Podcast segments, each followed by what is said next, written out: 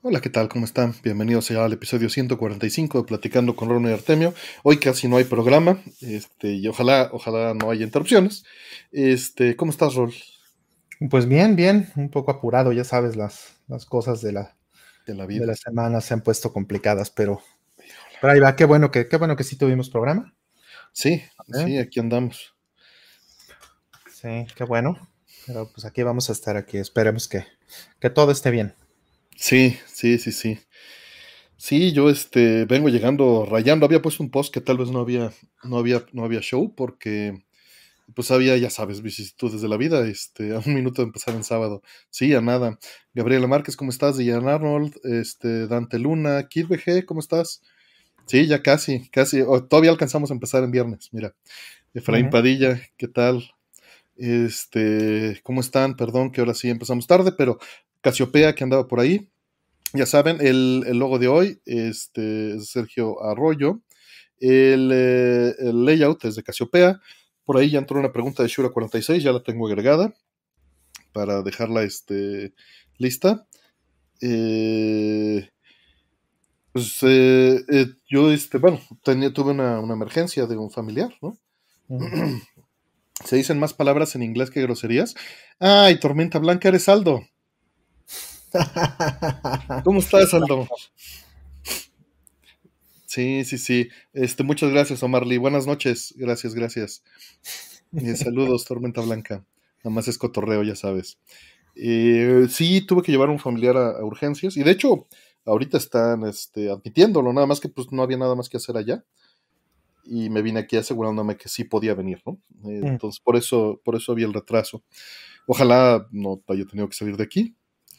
Este, Tlalobot dice, no, yo soy Aldo, dice. Este, sí, gracias, Diana Arnold. Pues vamos a esperar. Mm, Mira, todos hashtag, Aldo. hashtag todos somos Aldo. Todos somos Aldo.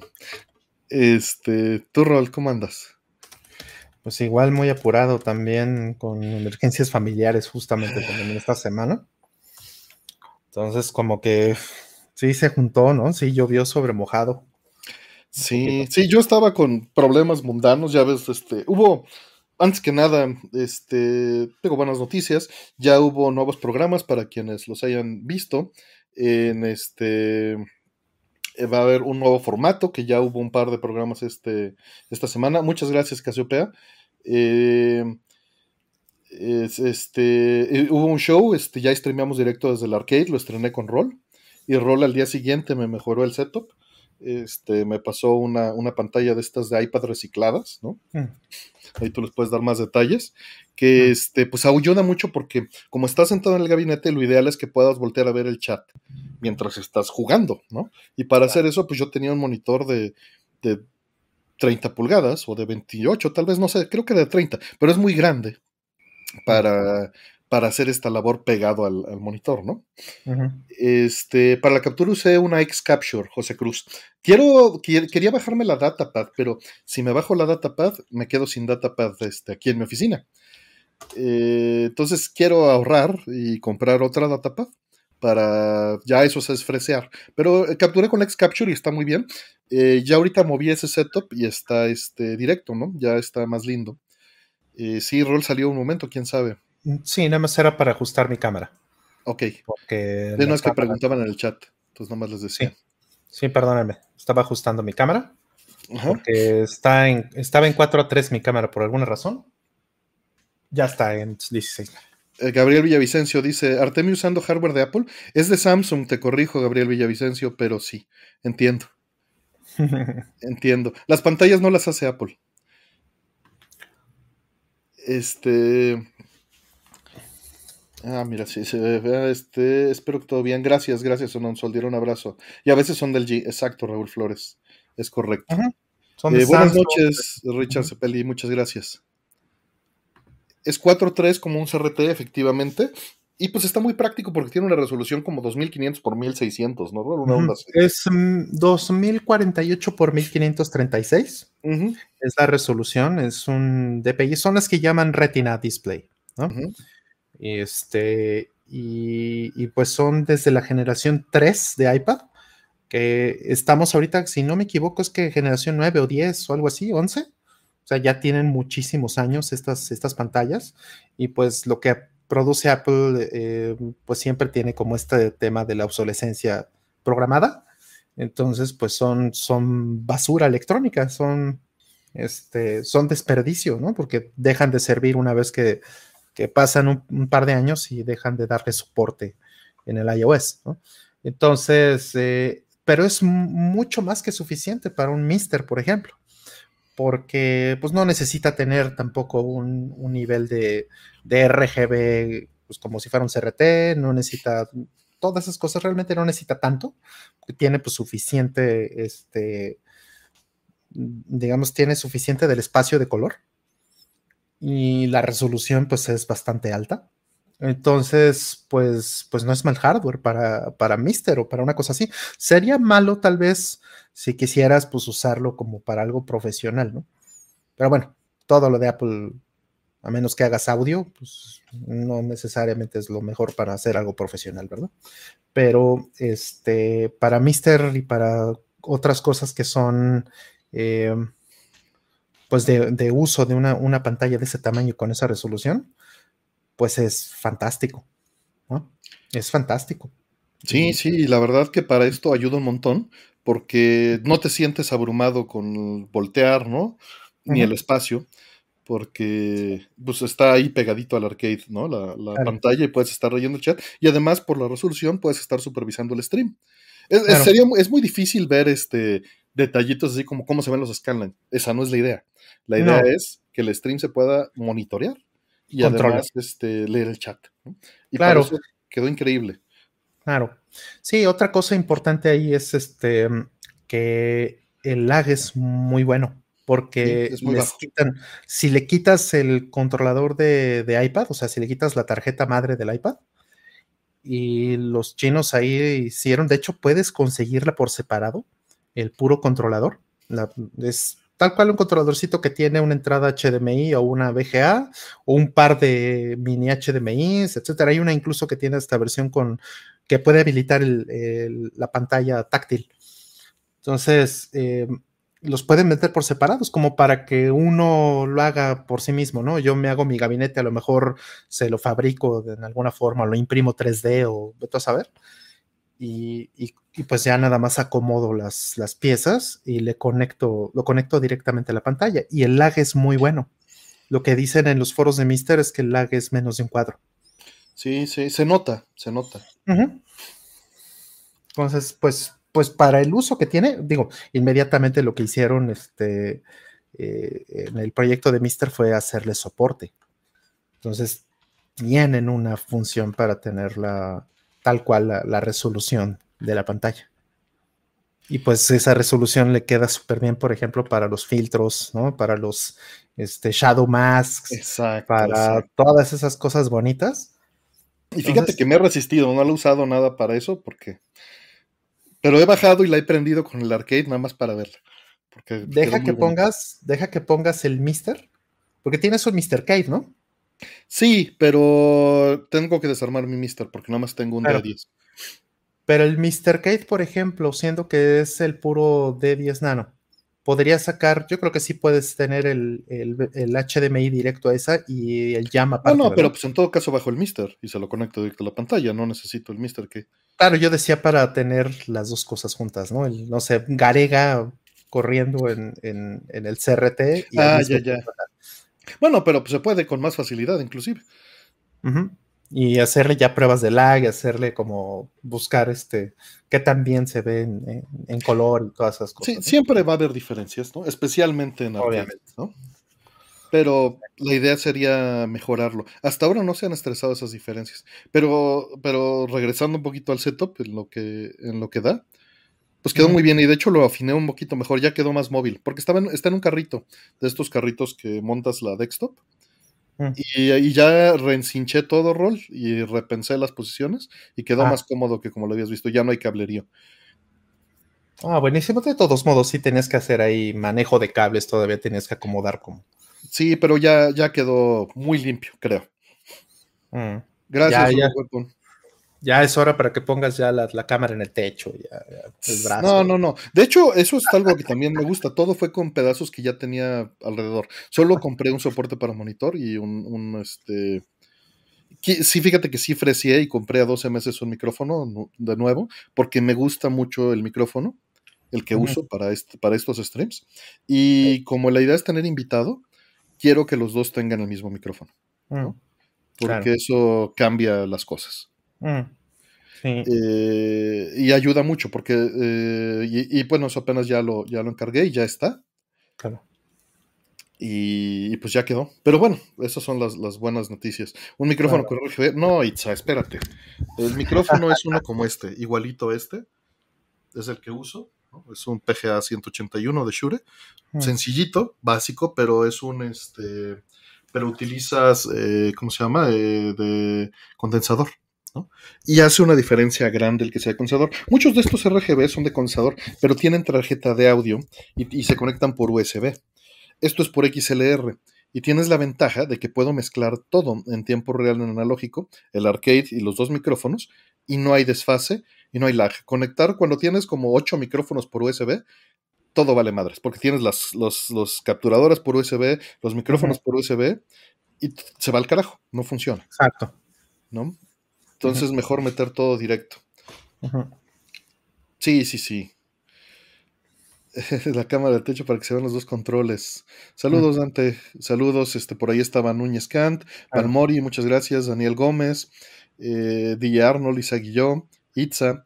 Eh, ahorita leo los mensajes que, mira, eh, aprovecho justamente este, que nos deja Rata Rodríguez. Saludos, amigos. Un abrazo, Rata. Todos dejen su like y ojalá tu familiar se mejore pronto, Artemio, y grandes gameplays de esta semana. Abrazo. Gracias, Rata. Abrazos. Eh, voy a leer primero estas que son notas y las dos preguntitas que entraron las vamos a dejar este para después. Dice BR, son una de mis anclas y eso nunca lo voy a poder pagar. Gracias. Ustedes también. Entonces, muchas gracias a, a ustedes. Sí, de hecho yo estaba con problemas medio mundanos. ¿Qué tal, Yasmín, este Cristóbal? Eh, estaba yo peleando con eh, una bomba de agua, justamente que utilizo para, algunas cosas aquí en la casa, y sufrió una inundación. Por fortuna no, este, no hay que rebobinarla, pero ya está haciendo mucho ruido. Le cambié todos los engomados, la relubriqué y todo, pero yo creo que hay algo ahí mal. Y pues me estaba peleando con eso y, no, no gastar dinero, no invertir en eso, ¿no? Cuando pues pasó esto del familiar y bueno, el día se fue de, por sí para abajo. Por eso también me, iba a afeitar y no me dio ni tiempo. Toda la semana, ¿no? Porque hablando de eso en el stream, pues una de mis odompaches no estaba funcionando y no la he arreglado, no he tenido tiempo. Eh, está ahí atrás, en ese desmadre de cosas que tengo que arreglar. Eh, y bueno, ahí se va. Pero el, el este, ya justo, dice por ahí Omar, ojalá este, se, haga, se haga uno de Sunset Riders. Justo está móvil para poder moverlo entre entre los dos este, gabinetes, ¿no? La horizontal y vertical. Inundación, si hubiera los niveles de humedad, pues si, si por la humedad subiera la, eh, hubiera inundación, estaría yo completamente frito la planeta. No. O sea, hay un cárcamo ahí donde está esa bomba. Mm. Y este. Y la bomba del cárcamo no actuó. Y esta otra bomba se. Se, este, se inundó. ¿no? No te digas, no creas que mucho. Tres centímetros, una cosa así. Eh. Sí, exacto. E, es, es, pero no quiero comprar una porque no tengo el dinero.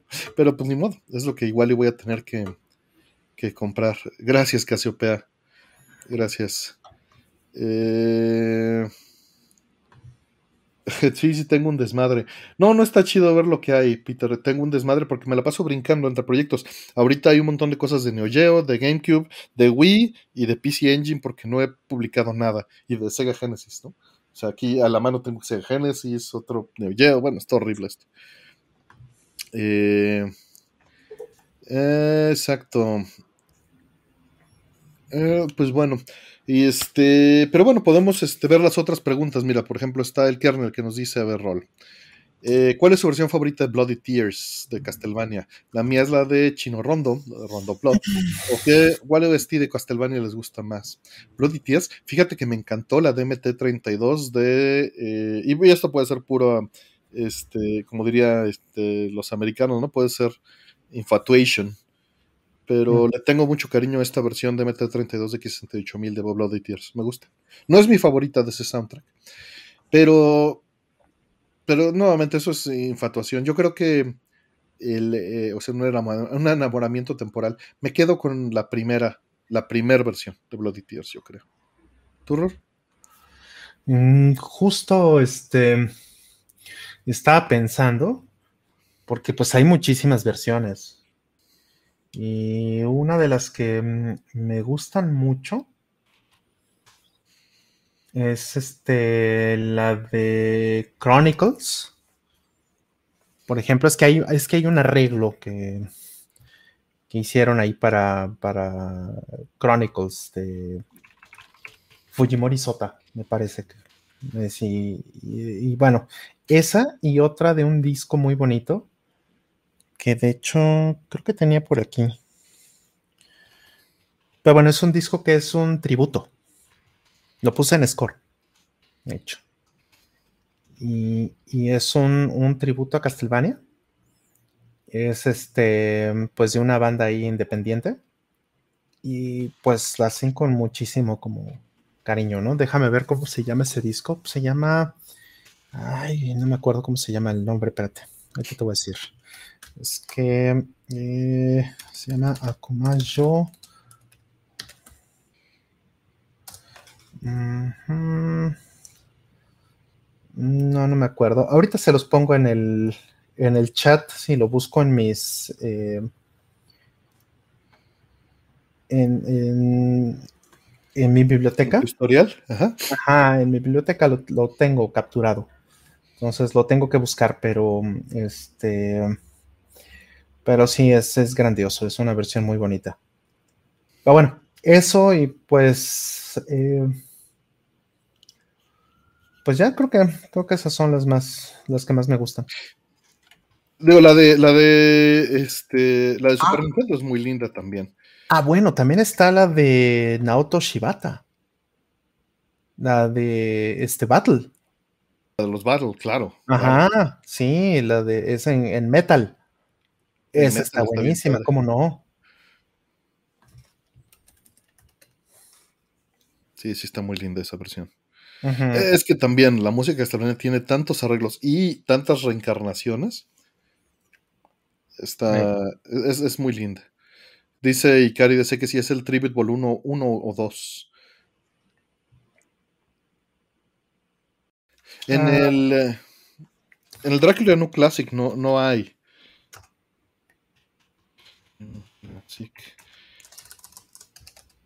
No es esa. Pero el Perfect Selection, dices, ¿no? Perfect Selection New Classic, según yo, exacto, esta versión. El Perfect Selection New Classic, esta versión está bien padre. Me encanta, este disco me encanta. Y bueno, soy nuevo. ¿De qué trata este fino stream? Pregunta Alex 2007. Este, aquí jugamos Fortnite, señor. Aquí este, puede entrarle. Este, yo sé que Lex juega Fortnite, por eso lo digo. Para los que hayan pensado que lo dije por Brode, no, no lo dije por ellos. Lo dije porque sé que, Lex sí juega Fortnite. Un abrazo, Lex, ¿cómo estás? ¿Cómo estás? Qué gusto. Hace falta vernos con calma, con calma y a jugar. José Cruz, ¿qué tal? ¿Cómo estás? Un abrazo. ¿Si era entonces el Drácula New Classic, Rol? Eh, no, no, no, no. Es es un disco con una luna roja. Es que no me acuerdo cómo se llama, pero. Ah, ya sé cuál dices. Pero lo puse en score. Puse un par de canciones de, ese disco en score. Nada más que no lo encuentro aquí en, este, en mi biblioteca, pero bueno, aquí el ratito les digo. Pero, pero sí, es un gran, gran disco ese. ¿eh? Muy lindo. Muy lindo. A ver, entraron un par de preguntitas más de de súper, este, ¿cómo se llama? De, miembros. Ahorita se las, ya las puse. Ya llegó, ya llegaron por mí. Ah, sí es allá, ¿verdad? Sí. Wow. Lo escuché tan presencial. no es la que está en Spotify, dice Richard. No sé. No sé. Ay, qué chafa. La, la, este la capturadora esta hizo de las suyas al, perder la señal. Deja, Veo si puedo arreglarlo. Ahí está. Listo. Reseteándolo. Eh, ya llegó la patrulla. ¿Estudiaron las preguntas de Nintendo Direct les van a hacer? No, no, no sabe. Aquí la gente este, ya está vieja y no nos pregunta de eso, Tormenta Blanca. Igual que nosotros. No, sí hay preguntas. Mira, hablando de eso, dice. Eh, ¿Qué les pareció el Nintendo Direct? Nos dice Mm. Super Ale. Eh, Esperaba esa pregunta. a mí me encantó. Yo, la verdad, no lo vi. No me enteré hasta que ya había pasado. No hubo mucho ruido. Andaba yo en muchas cosas. Y creo que no hubo muchas cosas que se anunciaron, ¿no? ¿Qué, qué fue? ¿Fue fecha de Zelda? O sea, de que yo me enteré, voy a decir, para que sepan lo desenterado que estoy por viejito. O sea, más bien Sí. reafirmaron la fecha que ya estaba de Zelda. Ah, ok, ok. Y, Es este, y sacaron a quemarropa el remake de. el remaster, ¿no? De, de Metroid. De, ajá, así a quemar ropa, así directo. Vámonos. Ese se ve muy bonito. Ojalá salga físico. Ojalá. Este, es del único Sí. que me enteré. No sí, sale físico. Sale sí, sí. físico en una semana. Ok. De ahí en fuera no, me no supe nada más. No llegó nada más a, a mis a mis oídos. Ah, remaster de Batten Kaitos. Órale. Y ya terminó. Dice, qué padre. De los dos, Koshiro. los dos baten kaitos en un solo paquete. Wow. Qué buena En noticia. HD. Esa está increíble noticia. ¿eh? Qué padre. Ahí sí, para que veas eso, eso sí valió la pena. Tú debes de estar más enterado. ¿Qué más hubo? Ghost Trick HD. Órale. Y hace poquito tuvimos una portada de Ghost Trick, justamente, Ferigne. Exactamente, hace como dos semanas. Hace como dos semanas tuvimos este portada de Ghost Trick. Eh, Muy bonita, por cierto. Y, y es un juegazo ese. Y para toda la gente que no lo jugó y para toda la gente que no eh, le pasó de noche ese juego. Oh, es una maravilla. es Órale, un- hubo Pikmin juego. 4. Eso no me enteré. No, nadie, ¿Pikmin 4? nadie gritó por eso y deberían de haber gritado por eso. Tristemente, porque a nadie, creo que a nadie le importa, pero, pero a mí, fíjate que eso me importa mucho. Me gusta mucho Pikmin. ¿sí te gusta mucho Pikmin? Sí, Fíjate. sí, sí, sí. Los he, los he disfrutado, sufrido mucho. El primero Ah. a mí me causó un estrés fuerte porque no estaba acostumbrado y no me, no me imaginaba que el juego se tratara de eso. Y me causaba mucho estrés perder Pikmin. Mucho, mucho, mucho estrés y mucha este, problemática en andarlos eh, en el 2, ¿no? También, que no se nos murieran. Eterno dice 1, 2 y 3 en HD, Pikmin 4, eh, Mickey Mouse, no sabía que hubo algo de Mickey Mouse, Profesor. Layton nuevo, no, órale, no sabía tampoco que hubo Profesor Layton nuevo, me vengo enterando, muchas gracias. Game Boy y Game Boy Advance, eso sí supe, porque me llegaron varios mensajes, que usaron la suite 240p para, para calibración, eso ya, ya había salido antes, creo en los leaks, porque es un estudio europeo los que hacen estos emuladores. Y, y la gente que está evaluando el emulador están eh, arriba del nivel de la mayoría de los emuladores que ha sacado Nintendo. En la parte técnica, ¿no? Sí, no, no hemos medido muchas cosas, pero Alejandra hace rato este, mm, eh, nos mandamos unos screenshots de los este, mm, de Mario Kart de Super Circuit para ver eh, cómo, cómo se comparaba, por ejemplo, con Mister. En- Porque Mister, pues ves que puedes cambiar el perfil de color. Porque pues hay juegos que van a estar hechos para, para el Game Boy Advance que tiene la pantalla reflectiva. ¿No? Y otros ya para los que tienen este, la pantalla con iluminación, para los eh, para el, el Game Boy Advance, el, el SP. Entonces, haciendo la comparación, em, o sea, sí ajustaron el color. No avientan el color así directo, como emulador chafa. ¿no? Lo hacen bien. Se parece más al SP que al otro. O sea, está como un poquito en medio. Entonces, pues, pues le pusieron un poquito de, No, aparentemente le metieron mucha galleta, mucho trabajo. Sí, parece que sí le pusieron cariño a, a esta versión del, del emulador de este de Game Boy Advance. Y hay un montón de material, ¿no? Eh, digo, en las quejas en mi timeline, pues son quejas de viejito. Las quejas en mi timeline era de por qué tienen que estar atrás de un servicio, ¿no? ¿Por qué tienen que estar atrás de una renta mensual? Y, y bueno, pues así es la vida. Sí, ojalá nos saquen un cartucho con con todos, ¿no? No sé. Ojalá eso no va a pasar, no va a pasar, lo sabes, pero, pero es bonito soñar. Han pasado cosas más raras de pronto. Claro, claro, pero no, tú sabes que eso es solo wishful thinking. Sí, sí, no me voy a emocionar ni me voy a ilusionar con, con eso, ¿no? Definitivamente. Sí, eso no va a pasar. O sea, no. Saludos, Alfredo de Jesús. Solo, solo digo que han pasado cosas más raras.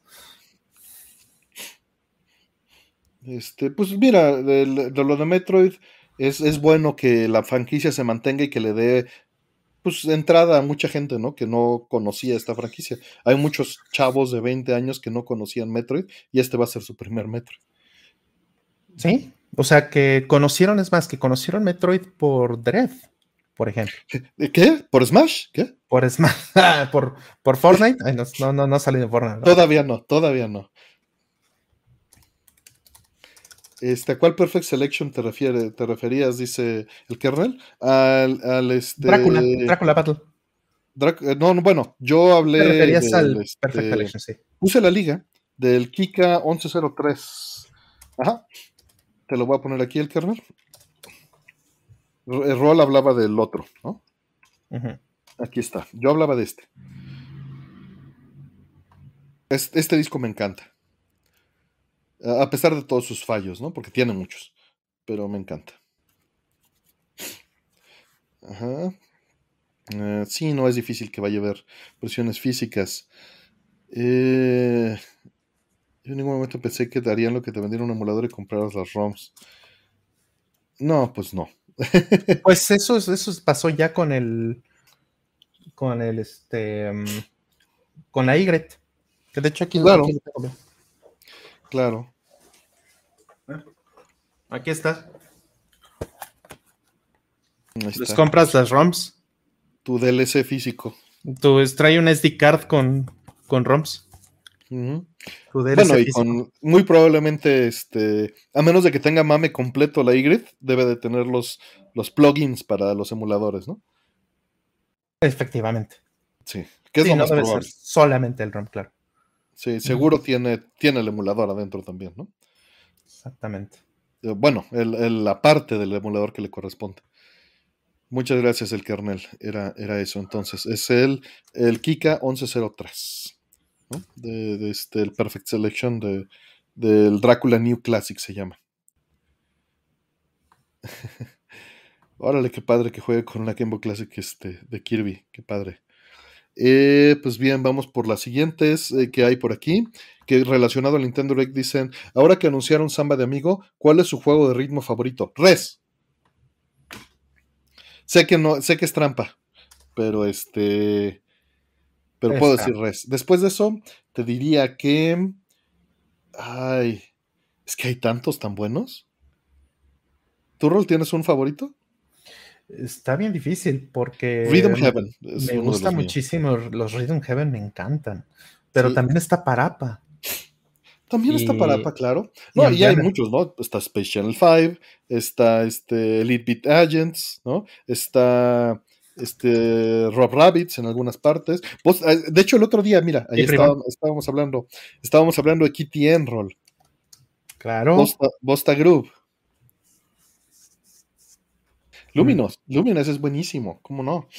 Lástima que es un género que, este, que está congelado por el input lag.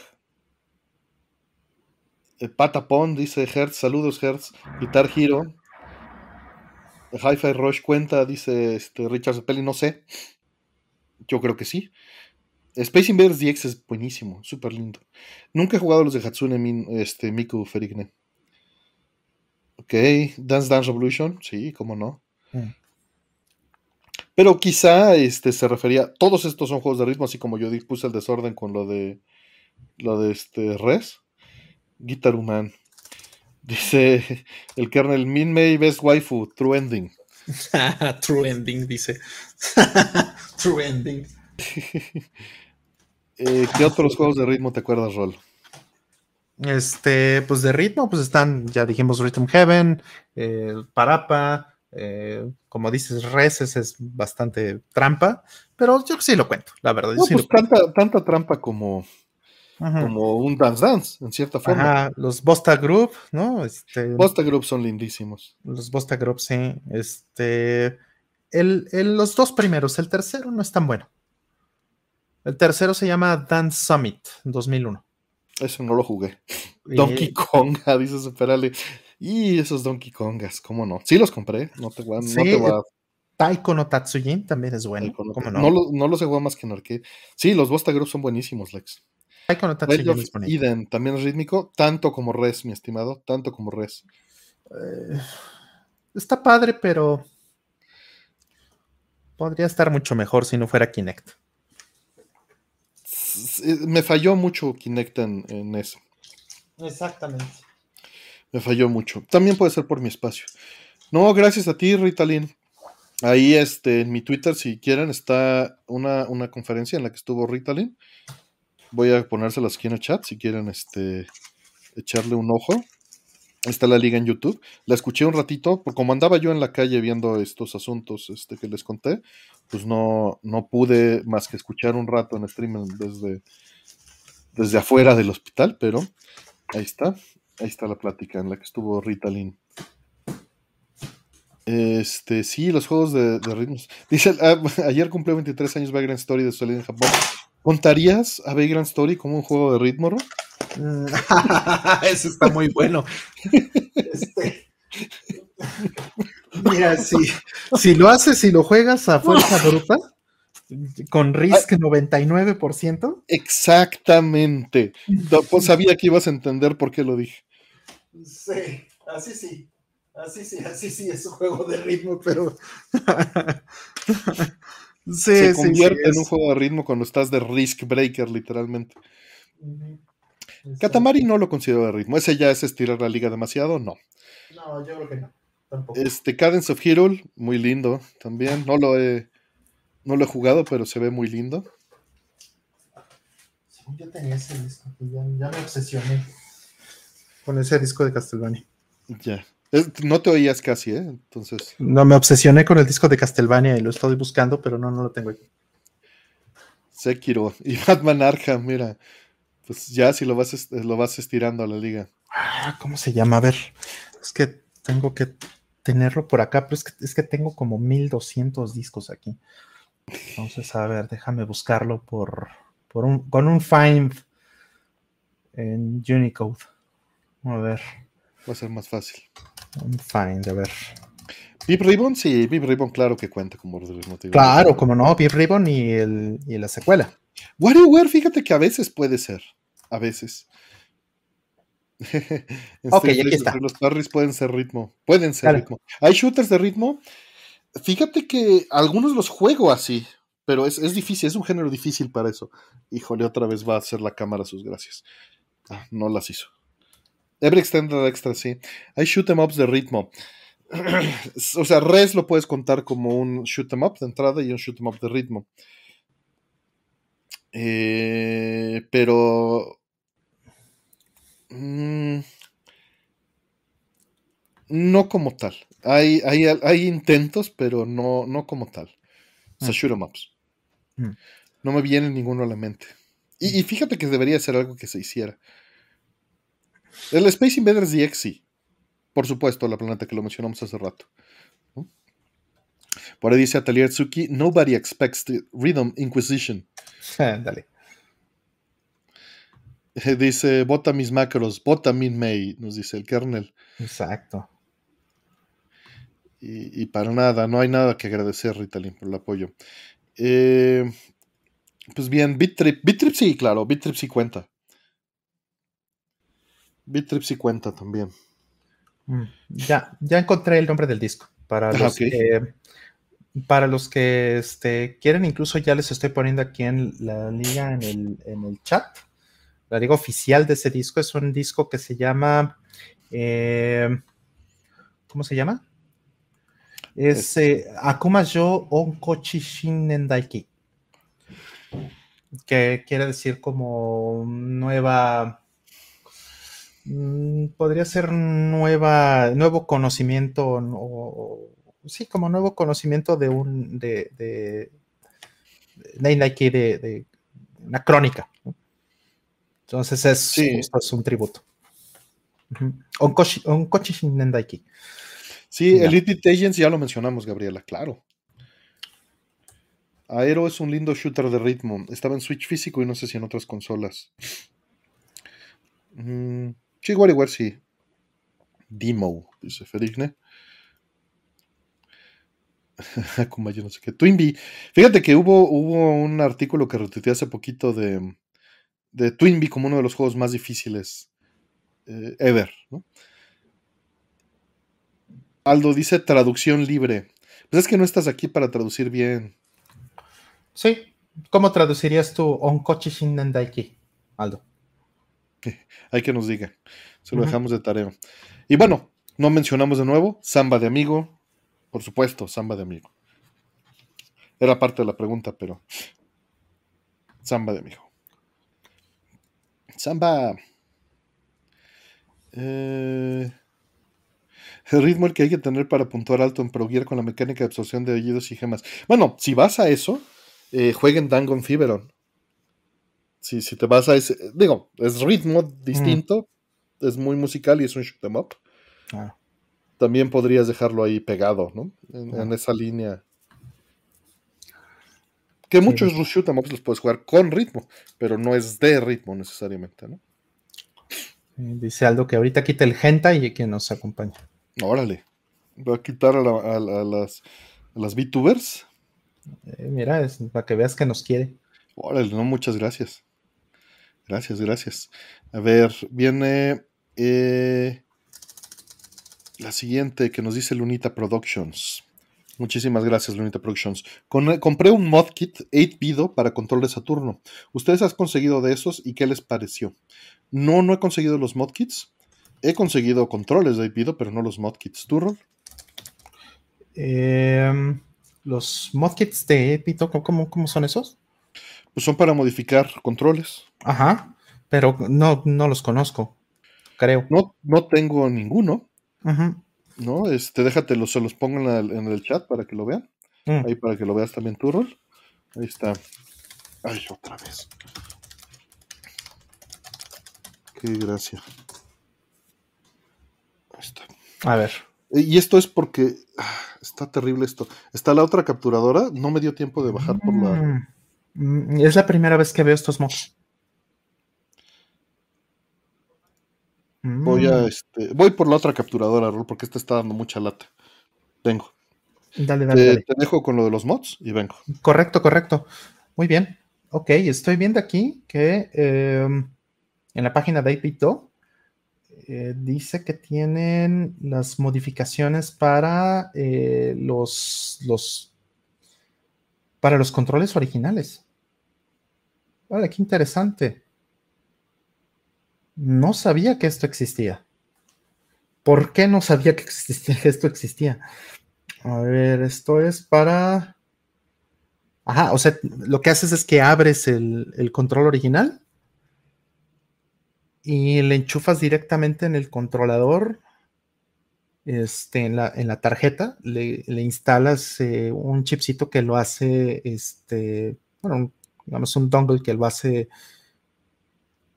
compatible con Switch, con Raspberry, con MacOS, eh, con, Windows, siendo que están Raspberry y Switch ahí, eso significa que también con Linux. Este, mm, lo haces inalámbrico y, con una este, batería recargable.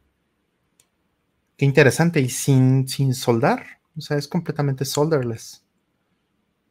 Pues está muy interesante esto. Está muy, muy interesante. Dice aquí que eh, tiene wireless, Bluetooth y micro USB. Eso significa que también son alámbricos. Entonces, oh, qué interesante. Pues sí voy a comprar uno, de hecho, porque me gustan mucho los controles de unos 8-bit que son unos SF30, que tienen muy bajo lag. De hecho, están, eh, están en la página de, en, una tabla de Mister, ¿no? Que hay con, todas las, eh, con todas las pruebas que han hecho de lag de todos los controles. Y los IPTO lo han ido mejorando, de hecho salen muy buenos en ese sentido. Los alámbricos, ¿no? Evidentemente inalámbrico siempre es una porquería en comparación, pero eh, esto me funciona bastante bien. Hay uno para, para PlayStation 1, ¿eh? ¿Qué tal? Y para Saturno. ¿Qué tal? Para controles de Super Nintendo y de Super Famicom. Ay, güey, no, pues usar, o sea, sin usar Snack, por ejemplo, podría usar los controles de, PlayStation y los controles de, Super Nintendo directamente en el Mister. Derechito. Ah, muy buen, muy buen link este. Muy interesante. Aquí les paso el link, denme un segundito, les voy a pasar aquí el enlace. Eh, son los mod kits, justo para Hola Planeta. Es más, se los voy a compartir aquí. Denme un segundito. Se los voy a compartir por acá. Para que vean lo que estoy viendo y se fascinen igual que yo. Ajá, aquí está. Estoy este, platicándoles del, de los modkits de David Doe. Pues sí se ven muy interesantes, ¿eh? Sí, Pero bueno, sabemos que David Doe pues hace buenos. Hace buenos. A veces. A veces. A veces. Le puede salir de repente mal, pero. pero la verdad es que los D-pads son la parte difíciles, ¿no? Y por eso entran estos modkits en donde te quedas con tu control original. Mm. ¿No? Entonces, que eso es lo que más les falla normalmente, que se sientan igual, ¿no? Mira, ahí está. Aquí está en, la, pantalla. Este, lo puedes ver en la conferencia. Sí, que es lo que estoy viendo. Está súper interesante. o sea, porque esto, pues mira, como tienen compatibilidad con, con Linux, pues en automático esto le entra a Mister. Y este, por ejemplo, mira, aquí está el de PlayStation 1. Pues esto le entra derechito a Mister sin snack. Sí, claro. Habrá que medir el, lag que tienen, pero usualmente no son malos. No. Pregunta que será muy complicado hacer eso. No. Es eh, Realmente es, este, si sabes desarmar y armar cosas, estás hecho. ¿no? Justo. Justo lo hacen sin, sin soldadura. Mm, pues voy a, voy a comprar uno y los voy a probar. Digo, creo que lamentablemente ahorita están todos eh, este, agotados, ¿verdad? Dice, hola, pero que con eso sí hay lag, hay lag, pero pues igual ya mejoraron. Habrá que verlos, cómo estarían.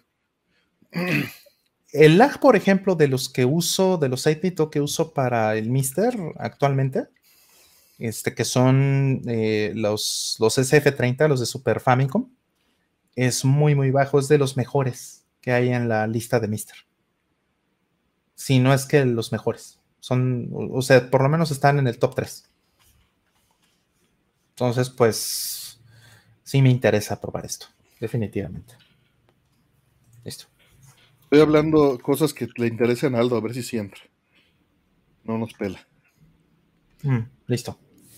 Los wireless se les puede conectar al USB y así el lag. Se reduce John SP, pero depende de qué tan bien hechos estén. Habría que ver las medidas. Artemio, ¿has tenido oportunidad de probar el control de PC en el Mister? No, la verdad es que lo guardé en su caja y no lo volví a sacar. Víctor, no los he probado. los ibófalos son una joya, dice Valmori. Tampoco los he probado. Habrá que ver. Ya, me regresé a la X-Capture. Estaba usando por llegar corriendo a hacer las cosas, estaba usando estas capturadoras chafitas que me han sacado del, bache muchas veces, ¿no? O sea, son, mm. no esperes calidad, pero si les mandas este video a 30 cuadros, pues funcionan bien, ¿no? Y, un video compliant con HDMI para que se retuerza este alto. Pero pues yo creo que voy a necesitar comprar otra X-Capture Roll o otra data. No voy a tener elección. Porque ¿cuál tenías puesta? ¿La, la de 200 pesos o la...? Sí, no, o sea, ahorita puse la de 200 pesos. ¿eh? O la Blue Bomber. La Blue Bomber me da muchísima lata mm. en streams.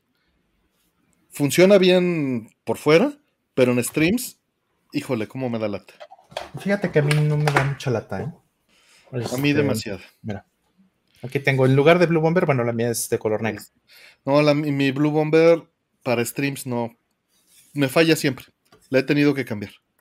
O sea, he tenido que regresarme al X-Capture o a mis, este, a la datapad. Cómprale miau, me dice DJ Arnold. No, si voy a gastar eso, mejor compro dos datapad y están mucho mejor.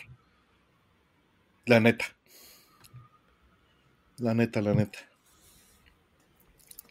En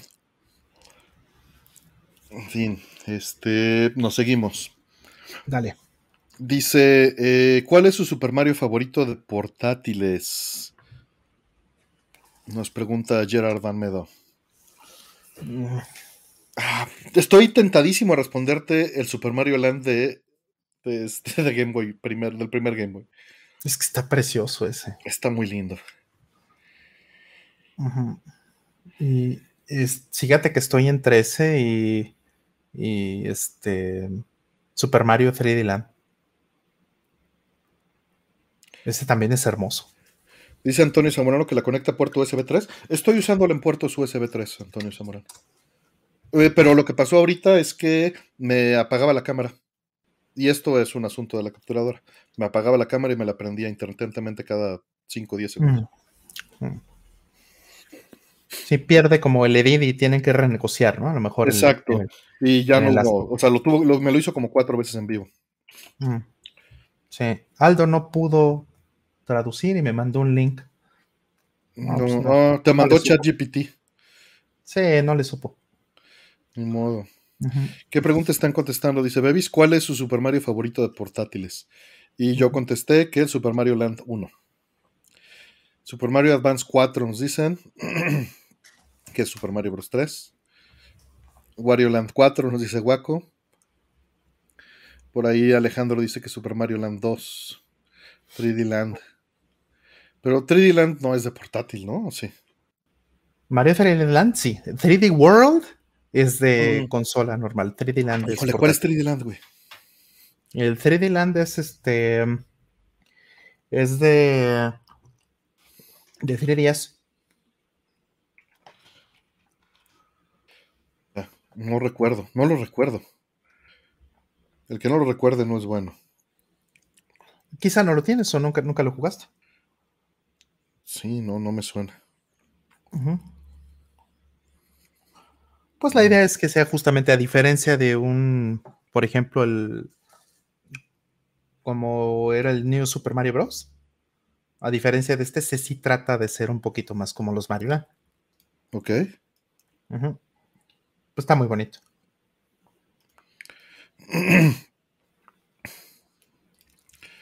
No, no lo recuerdo. Tendré que, tendré que buscarlo. New Super Mario Bros. De hecho, está barato. Ajá.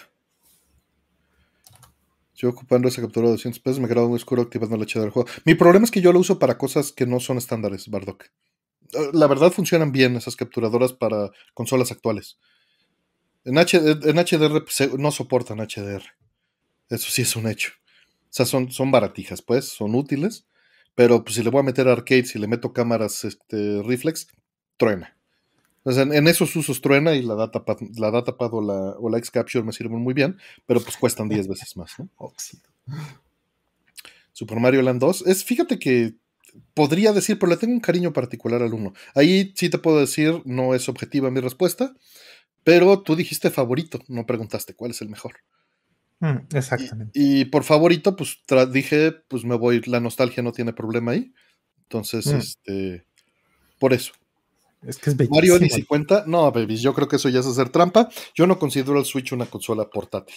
Una consola portátil para mí, y ojo, esto es completamente subjetivo, es que me quepa en el bolsillo de un pantalón. De mis Pero- bermudas, por supuesto que cabe el Switch. Claro, pues yo te he visto con esos pantalones, bueno, con esos bermudas de cholo. Y cabe el Switch sin problemas en estas bolsas. Sí, las traigo duda. puestas. Y aquí cabe, ¿no? Pero en un pantalón no cabe. Cabe una laptop ahí. De hecho, hoy que me fui allá para el hospital, me puse, mira, y no te voy a mentir, todavía lo traigo. Mira, me llevé este, Ve nomás, ve. ¿no? ¿Ves? Este, me llevé, ¿qué más? Cargadores, me llevé unos este, sneakers, de unos chocolates para emergencia de alimento. Me llevé este cubrebocas, papel este, de baño, tissues. Que te, puedes llevar la X68000, dicen. pues, pues mira, sin, sin afán de, o sea, lo más chistoso es que a lo mejor hasta si cabe la pantallita que te regale. Eh, ¿En estas bolsas? Chances. Sí, ¿eh? yo creo que sí. Y, saben que también no mencioné, pero está súper Para que se den una idea de la bolsa, ah, no, no va a salir a cuadro, pero pues es estas, son estas. Asuma. No, sí. Pero eh, algo que no mencioné hace rato sobre la pantalla es que la pantalla eh, tiene tolerancia, creo que desde 5 hasta 12 volts. Sí. Eh, voltios, pero que no suene Aldo. Y este. Y consume muy poquitos watts consume como 5 y cachito, 5.2 watts. Entonces, eh, perfectamente puedes ponerle un, adaptador de USB. De USB así directo, le pones un transformadorcito, que conectas la pantalla y entonces el Mister le puede dar em, energía a la pantalla. No necesitas, no necesitas una fuente adicional. Solito con el USB del Mister, aguanta. Porque pues sí, está hecho para un iPad y pues un iPad pues es de baterías, entonces tiene que ser de muy bajo consumo. Este, y soy Team Sneakers, fíjate que normalmente voy por Mickey Way, ¿eh? pero últimamente con la edad yo creo que para llenarme más me lleno más y tiene menos azúcar el sneaker. No mucha menos, pero trato de evitarlos generalmente. Eh, se los voy a poner en la encuesta. Pero sí, este, de por ahí Hertz sacó una buena, que si este, Game Gear lo considero portátil, no, no la considero portátil bajo esa, bajo esa, este, ese es como para echarle en la mochila, igual que el Switch, ¿no? Igual que un Steam Deck. Este, pero bueno, ahí les dejé, ganó Lisa Hayes con un 52%, Min May quedó 47%, súper reñido, mi estimado el kernel. Ahora sí, mira, de repente, de repente como que la gente dice, le entro. Eh, Carlos Quintos, Carlos Quintos es muy bueno. No más, no más, tampoco lo considero un portátil en ese sentido. Y el, y el, el Turbo Express apenas queda en el, en el bloque. A ver, me están pidiendo el link de la pantalla, les estoy poniendo el enlace hacia el foro de Mister, donde hablan de eso y están ahí mismo los enlaces hacia las pantallas que, ellos ubican, para que no se pierdan, porque en AliExpress hay como 500 diferentes. Uh dice que un celular con Game Pass cuenta. No cuenta un celular como consola, porque no es hardware especializado para juegos. En el Steam se puede meter Windows 11. Sí, claro. No, no he dicho lo contrario, Sergio. Eh, el eh, que si es mejor el chocolate abuelita mordidas. Sí, pero no lo hagan. Ese creo que tiene más azúcar que estos dos. Y estos dos no los recomiendo de entrada por eso. Más bien fue porque había una caja de sneakers ahí que me dejaron y la agarré dos así corriendo cuando me tuve que salir. La harina de avellana es muy bueno, pero ¿sabes? O sea, si por mí fuera, compraría estas barras de chocolate este 90%, no, no son 90, creo que son como 80%, que es con sal de mar o ese me encanta. Pero pues es bien caro. ¿No? La experiencia con Game Pass. Chocolate artesanal de Oaxaca, Chiapas. No, pues, qué fina Casiopea con chocolate belga, pues sí. Ah, ¿qué tal, eh? Ajá. Finísima. Bueno, chocolate, artesanal de Oaxaca, mira. Uf. Abuelita Romero se está rompiendo un diente, sí. Un toblerón Yo no le entro al VR, Sergio. La verdad es que no es lo mío todavía. Demonios, me acabas de recordar que tengo un toblerón en negro en el carro. Yo tengo también unos toblerones ahí. Y fíjate que dudé, titubeé. Estaban ahí el toblerón y el sneakers y me llevé los sneakers porque el toblerón me lo hubiera empacado así. Porque no tengo acceso, ¿no? Normalmente, o sea, no es de tan fácil acceso. A mí se me olvidaron, o sea, o sea, yo los eché al carro y se me olvidó que están ahí. No manches, a ver, a ver si no están el carro ha estado en la sombra, entonces no fundidos. sí, son muy ricos los toblerones. Nougat, nougat. Nougat. Las vaquitas. Y sí, pero eso sí, eso sí me dejan los dientes rechinando de azúcar, guaco. Dice, son para emergencias, dice. No, aquí ahora quiero un chocolate. Yo también quiero un chocolate porque no cené bien. Cené en un 7-Eleven, para que se den una idea. Que bueno, viene la pregunta.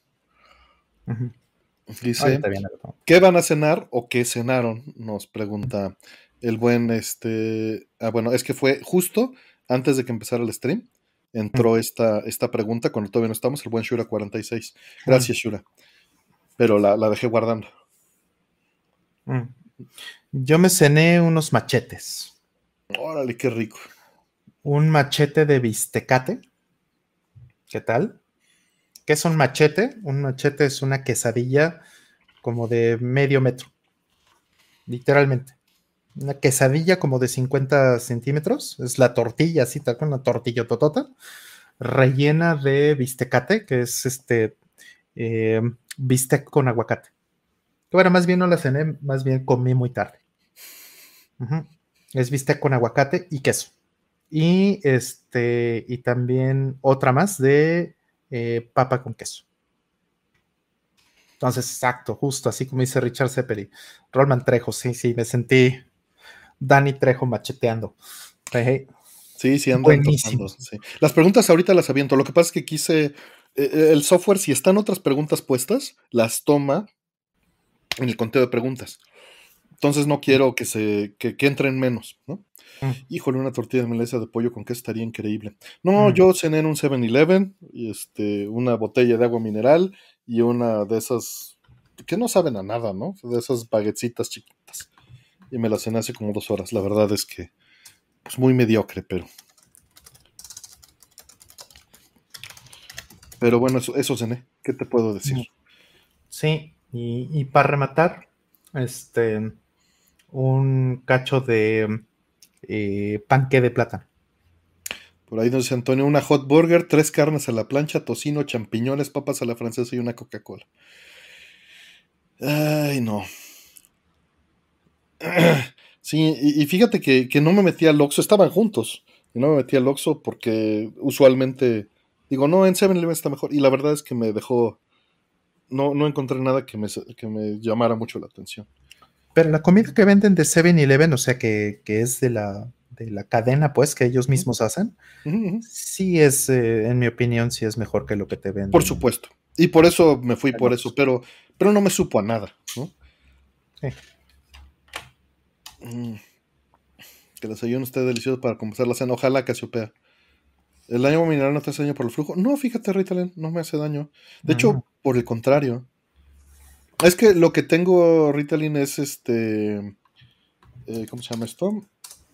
Eh, hernia yatal. Mm. Sí. Eh, una buena tlayuda estaría buenísima, ¿cómo no? Sí. Un panecito para que rompope. gelatina con rompope. ¿Te hubieras pedido algo mejor, Artemio? Una pizza, aunque sea.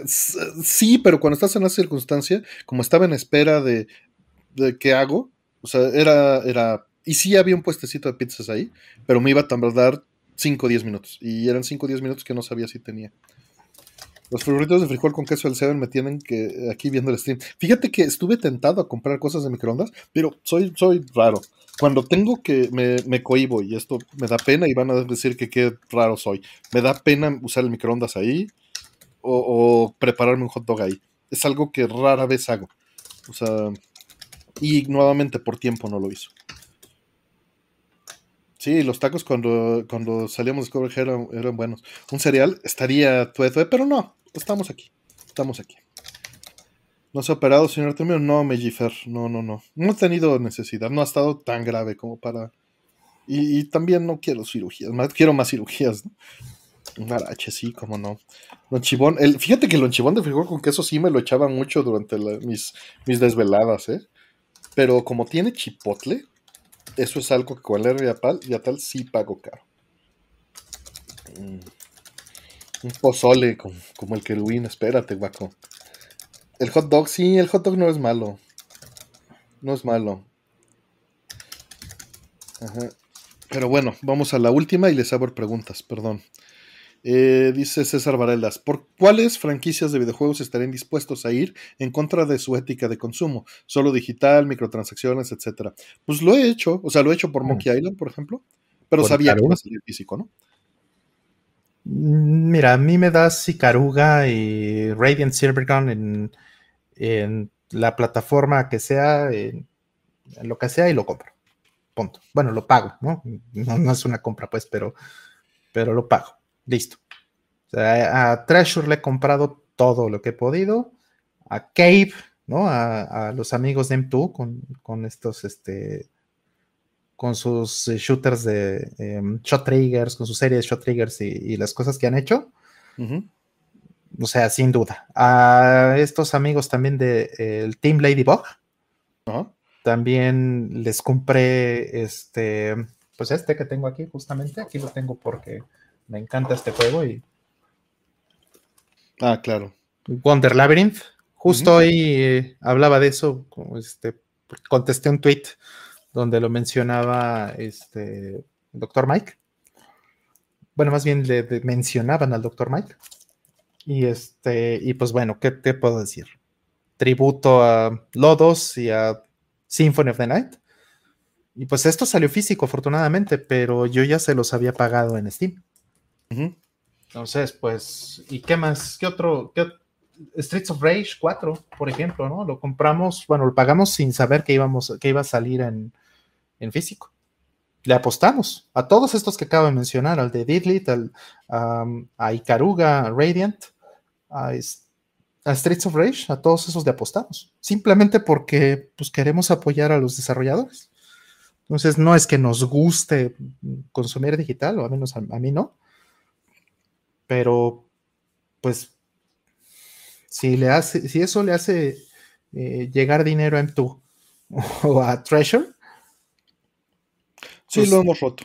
No, no es algo que, se haga seguido, ni, este, ni que nos enorgullezca, pero lo hemos hecho. Si me abren un Patreon, les, les aviento dinero lo que pueda, por supuesto. Saludos César Córdoba, si no conocen su canal, vayan y véanlo. Esta semana ha estado subiendo pintura de este de comida y de frutas. Ha estado muy padre. Muchas gracias, César. Un gran canal. Y dice Alejandra Mensch, por eso todo el mundo debería pagar Metroid Prime. Pero Metroid Prime, lo grandioso es que sí va a salir físico. Sale en una semana. O algo así. Sí, entonces esperarse. Digo, ahí pueden, para que este. Para que se retuerza algo, doble dipear. Doble dipear. lo iba a traducir, pero no. Pueden hacer double dipping. Double dipping. Double dipping. Uy, no, frijoles machacados. Me duele la cabeza de hambre, Giri. Para. Para.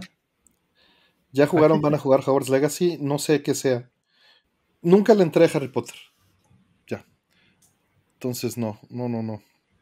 Hasta parece que te cuesta, dice Aldo.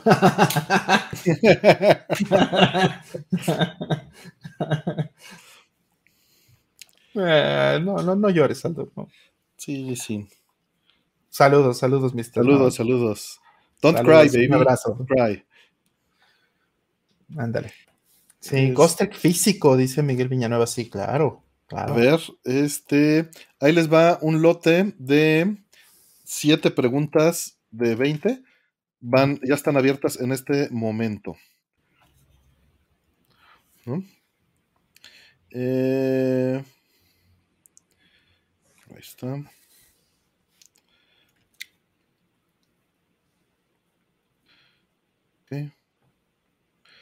Y vamos a ver cuáles quedan. Muy buena la eh, pregunta de Snake Leon, ojalá salga. Ok. Ya, ya, ya. Hay varias que se ven interesantes. Muy buena, muy buena. No me da tiempo de leerlas todas mientras está esto. Yo tampoco, pero, pero vi esa sí, la pesqué y dije, ah, esa pregunta está muy bonita. Ojalá salga. Si se queda. Ya saben que esto es una tómbola, entonces entran todas las preguntas. ¿Ya quedaron? Fue rapidísimo eso, muchas gracias. Mm, también muy buena la de Anónimo 92. Ahorita les digo qué quedó. Vamos con las, este... Mira, quedaron estas, quedó. ¿Qué opinan de la preamplificación de audio mediante bulbos? Pues mira, es este, es un punto medio muy bonito. Hay que regresar a, los pocos hechos que tenemos. Los bulbos eh, no son mejores en fidelidad que los transistores. Eso es objetivo, es demostrable, es mesurable. Los bulbos se pueden acercar a ser tan planos como un transistor mediocre, pero un amplificador de transistores tiene que estar mal hecho para llegar al nivel de distorsión que tiene un mm. amplificador de bulbos. Ahora, la distorsión que tienen los bulbos es muy agradable. Es muy bonita. Entonces, la gente la busca por la calidez que agrega. Pero nuevamente, lo agrega, es distorsión, no está en la señal, no es fiel, no es fidedigno, no hay fidelidad. es, es, como los focos. O sea, muy similar. ¿Qué tipo de focos te gustan? ¿Te gustan los focos que es una luz plana, blanca, como de oficina? ¿O te gustan los focos que tienen eh, una luz cálida, que es un poco más amarilla? Es una preferencia. O sea, ¿qué, qué, ambiente te gusta más? Yo aquí, por ejemplo, aquí tengo focos eh, de luz cálida. Son más amarillos. Yo combino para ir, al, para ir a 6500 Kelvin. Exacto, entonces. Uso uno y uno. Ajá, yo tengo en, este, en la sala, tengo este, focos también de, luz fría. Yo también combino dependiendo del espacio. O sea, el baño, por ejemplo, me importa que tenga más este, eh, luz fría, me importa más que este, este ambiente aquí, como esta estancia, tenga luz cálida. O sea, depende. La cocina tiene luz fría. Depende, depende para qué lo quieras. Pero yo creo que es muy similar, ¿no? En, este tema de los bulbos. O sea, eh, es un sonido que si te agrada, si el ambiente que te hace eh, la música con, bulbos te agrada, pues estás hecho. No se trata solamente de fidelidad, es una distorsión. Ahora, lo que pasa es que se generan armónicos. Exacto. ¿No? A ver, vamos a poner la encuesta de varios, este, varias cosas, porque están hablando de, que dice Balmori que tiene uno y uno en su estudio y que su novia lo odia. Este, yo en toda la casa tengo uno y uno. Tengo uno de luz fría y uno de luz cálida, y los tengo además de altos, este, eh, ¿cómo se llaman? Lumens, mm. Porque como estoy medio ciego, me ayuda mucho la luz para ver mejor. Mm. Entonces, de hecho, hoy estaba pensando en justamente cómo eh, la mayoría de las personas normales buscan ambientar sus casas para generar ambientes con iluminación. Yo no, yo busco que todo sea clínico, yo busco que, todo sea visible y eh, tengo la combinación, tengo dos focos, uno de, cada, uno de cada inclinación, ¿no? Mm. Es borroso, tengo queratocono, Giri. Entonces la, cantidad de, luz ayuda mucho para que se, se pueda ver mejor. Claro, claro. Eh, Ahora, eh, respecto de los bulbos, aquí mencionan que si se puede hacer con filtros. Sí, sí existen filtros con los que puedes imitar un poquito esa parte. Y también existe una cosa súper interesante, que hay una nueva generación o una nueva tecnología de bulbos que es muy similar, pero usando este, eh, tecnología moderna.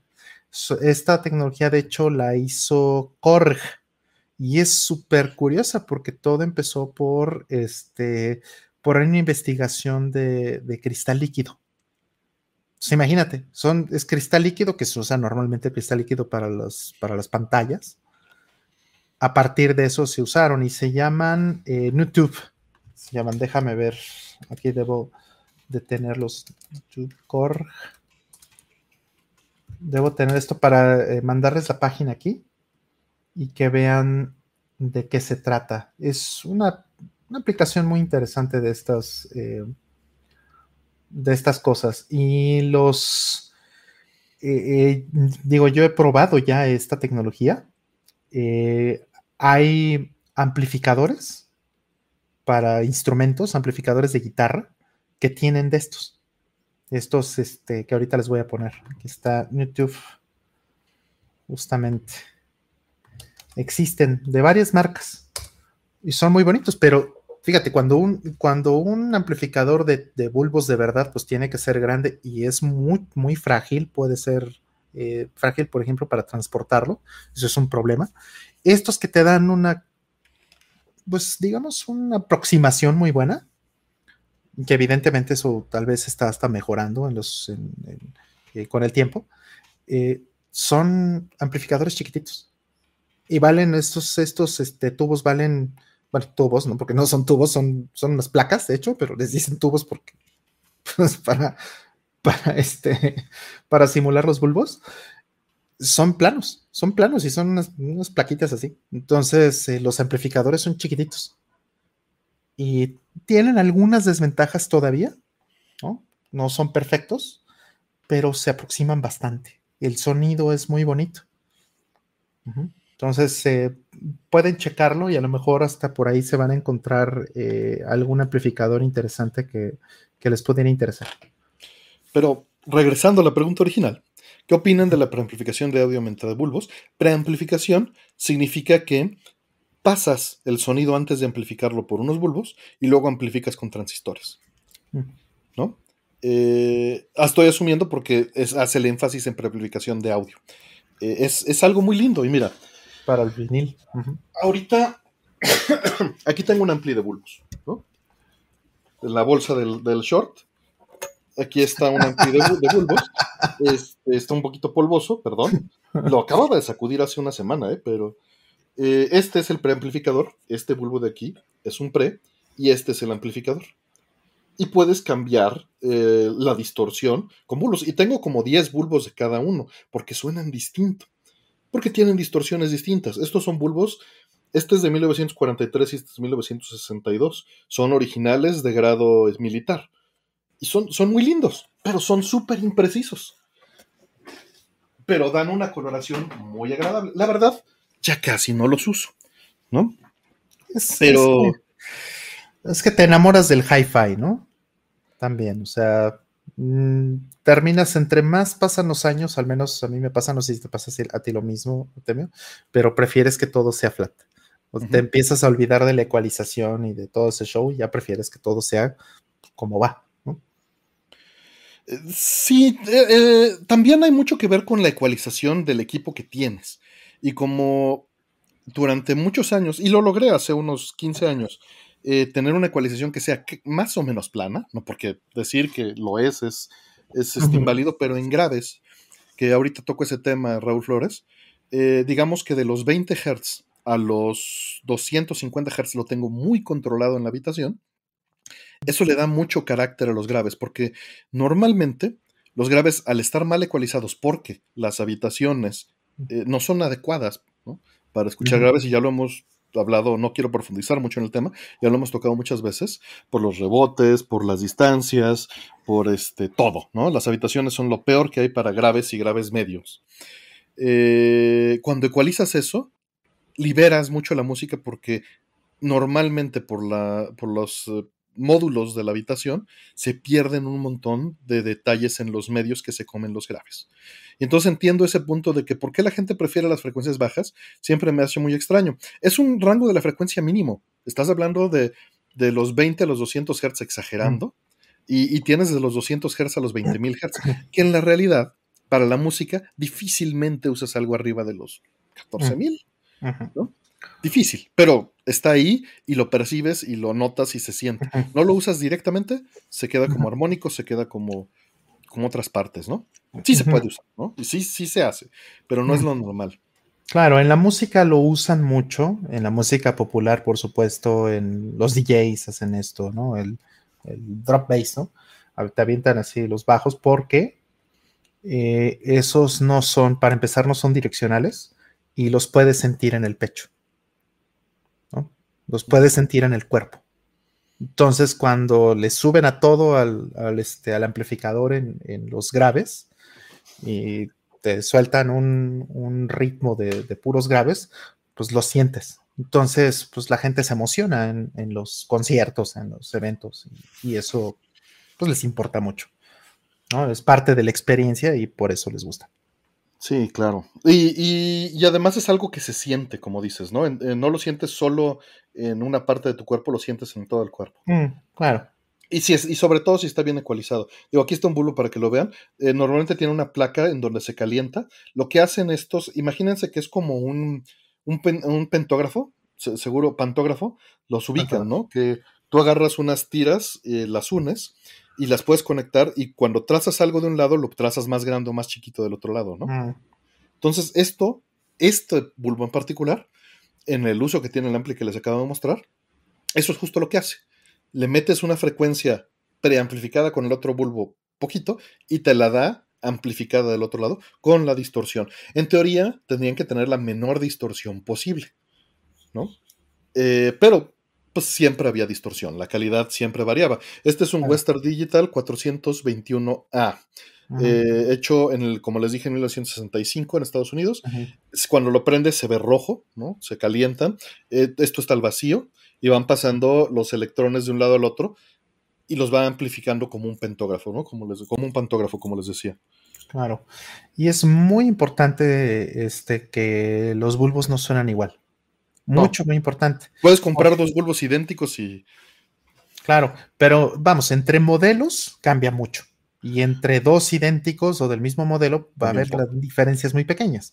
Mm, difíciles de medir, difíciles de identificar, pero, pero entre dos modelos tú puedes, tú puedes realmente escuchar la diferencia. Muchísimo.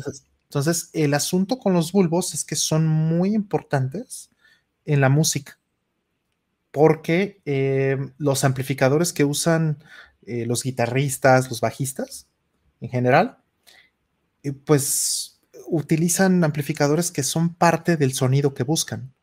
Una de las cosas más importantes que necesita tal vez o que quiere un, guitarrista, por ejemplo, es tener un sonido particular.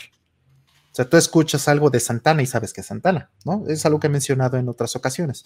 Tú escuchas algo de, no sé, de, de quién, de Steve Vai o escuchas algo de, de este, de Mike Stern y tú sabes que son ellos, de Joe Satriani o de, no sé, ¿no? De, Petrucci, ¿no? Y, tú sabes que, son ellos, ¿no? Los puedes identificar por su sonido característico. Y eso es súper importante porque tienen amplificadores con los que se casan una vez que ya la gente los identifica por ello. Entonces, te dicen, no sé, un, este, digo, no sé exactamente cuáles usan, pero vamos a decir, ¿no? Que Santana usa, por poner un ejemplo, no sé si esto es así, pero vamos a decir que él usa un, amplificador Fender, ¿no?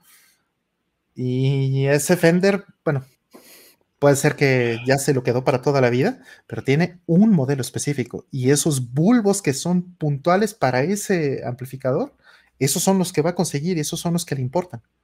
Entonces, si le pone otros bulbos o si usa otro amplificador, su guitarra va a sonar ligeramente distinta. Y entonces, eso ya no les gusta, eso ya no está bien y tienen toda la razón, es parte de su identidad como músicos. hoy en día lo haces con, haciendo tus filtros, ¿no? Exacto, exacto. Existen, eh, existen este, simuladores que son como un Mister, de hecho. Traen un FPGA adentro y lo que hace es eh, hacer pues las transformadas, ¿no? De Fourier y hacer todo el, todo este, todo el, trabajo, ¿no? Para, para, generar los armónicos que normalmente generarían estos, eh, estos amplificadores y pues simular o emular, dependiendo del escenario, porque también hay unos que son este, por, eh, por modelado, este, el sonido de un em, de un amplificador particular. Hay uno que se llama el Helix Track de Line 6, por ejemplo, que es un gran aparato. Es un aparato que simplemente le conectas directo a la guitarra o el bajo, hace esta simulación, tú le pones, tú escoges cuál es el, amplificador que quieres, si quieres un Fender o si quieres un Marshall o si quieres un bla, un Orange, ¿no? Y esos, este, y, y esos programas pues se cargan en el FPGA y te hace esa simulación. Y se parece muchísimo y sirve, por ejemplo, para hacer demos. ¿no? no necesariamente para grabar el disco, pero sí para hacer, por ejemplo, demos o para hacer la composición y todo eso. Y pues es una herramienta importantísima para, muchos músicos. Sí. Entonces, bueno, ¿qué, opinamos de eso? Da bonitos efectos. No lo haces por precisión, lo haces por efectos. Y es importante para el Lo haces por estética. Eh, acústica y visual. Exactamente. O vamos a dejarlo por mamador, también puede ser. ¿no? Claro, claro, claro. También, también se da. También se da. Y se que- vale. Y que- se vale. Ajá, y los músicos también, a lo mejor lo hacen porque quieren que suene tal cosa. Por eso también van y hacen, van y se vuelven locos por comprarse un, un, este, un 808, ¿no? Un 303, ¿no? De Roland. Eh, una- un sintetizador, por ejemplo. Es lo mismo, ¿no? Un mínimo. eh, es exactamente lo mismo. Quieren un sonido particular y quieren eso porque la gente lo identifica. Quieres sonar ochentero, tienes que comprar cierto hardware y ciertos amplificadores. ¿no? Entonces, Y, y- y es muy bonito. O sea, aquí no estoy, estoy diciéndolo, pero tengo ahí un amplificador de bulbos, ¿no? Y lo tengo a la mano. ahí- sí. Sí, digo, para que no crean que es este. Es. es- Pero también, no lo podría este, decir y no, este, si no lo hubiera experimentado. Y si no los hubiera medido, ¿no? Claro. Eh, de hecho, ahorita, ahorita puedo buscar en Twitter, puedo buscar arroba Artemio Bulbo MD Fourier. Y por supuesto, he medido ese amplificador de bulbos con un MD Fourier, ¿no? Bulbos. Sí. Hay una empresa mexicana que hace este, Ah, Margules. de polvos muy bonitos, Margules. Hacen esta línea que se llama Magenta, que es hermosa, hermosa, hermosa. Es un amplificadores de verdad de clase mundial. Y son muy lindos. Están aquí en la Roma. Sí, este. De hecho, alguna vez fui a su fábrica. Muy, muy linda. Muy, muy bonito todo lo que hacen. Es sí, una gran empresa mexicana. No Caros, ¿no? Pero porque lo Sí, vale, sí. la verdad. Y, y porque es manual, ¿no? O sea, no es de. Exacto, artesana. Ujú. Sí, sí, exacto. No es hate, se aclara su función y su lugar. Correcto. ¿Hay algún hardware en tu casa que no hayas medido? Uh, No sé. Lo vas, le vas a dar ansiedad, Artemio, eh, Raúl. Hay algún hardware que hayas medido y se, se va a empezar así. Se le va a empezar a Este, brincar el ojito. Dije, la bomba de agua, no, claro que la he medido, es de tres cuartos de caballo y he medido cuántos, este, eh, cuántos decilitros cúbicos de agua puede pasar por minuto, eso, eso lo tengo medido. Por supuesto. Sí, lo tuve ya. que medir. Ya, ya le, le vas a causar ansiedad, Raúl. No hagas No, eso. pues es que la tostadora, fíjate, la tostadora no he medido los watts, ni tampoco la licuadora. No, no les he puesto el interés. Pero no les has aventado la- por lo menos la, la, No. este, la cámara térmica. No, nada. Bueno, la tostadora sí, a la licuadora no. Eh, ¿Qué tal? Pero sí, sí he medido las temperaturas. Dice, por eso las mejores masterizaciones en producción musical se siguen haciendo con fierros y no con software. Cuando te metes a grabar el estudio te das cuenta de que nada patea como lo analógico. Y es más fácil de manejar, Abraham. Todavía. ¿no? Es más fácil de domar. Digo, sí hay un asunto importante con la parte, por ejemplo, del en vivo, ¿no? Porque, de nuevo, regresando al punto de los de la identidad de los músicos. O sea, Volver a dices- lograrla. O sea, a ver, una cosa es que pues, suene muy bonito porque tienen una Stratocaster en particular y un, este, un, no sé, un Fender Blues, ¿no? O no sé, alguno amplificador así, y ese músico ya se la sabe y tiene unas pastillas, no sé, Di Marcio tal, y ya sabe perfectamente. Y compró cómo utilizar. 100 de ese equipo para tener ahí. Claro, pero el problema ahora, o sea, una vez que ya tiene su identidad como músico eh, y, y- el sonido es muy particular y la gente lo identifica con eso, ahora el problema eso en vivo es llegar con ese, con toda esa combinación y amplificarlo para que suene en todo el estadio. Ujú. Porque no es lo mismo, ¿eh? O sea, No, y ecualiza el estadio. Ujú, porque tienen que microfonear el, el amplificador. Y el carácter del micrófono va a afectar todo. Por supuesto, entonces es ponerle una capa extra, ¿no? Sí, pero eso, eso ya lo tienen. La bronca van a ser los rebotes en el estadio, ¿no? Y las, la acústica del espacio y cómo modelarla para que Claro. encima de lo que ya tienes practicado con tus microfoneadas, porque ya lo hiciste, ¿no? Para tu estudio. Claro, pero bueno, todo eso, es- eso, todo eso es lo análogo.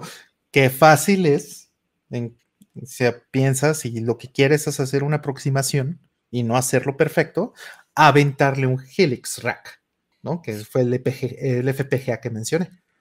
O sea, quitas todo eso, avientas un Helix Rack, le conectas directo a la guitarra y va a sonar muy similar. Lo avientas directo al estadio. Ya. como dice Alejandro, y entra el trabajo del ingeniero de audio y que trabajar. Que bueno, Pues no solo allí, ¿no?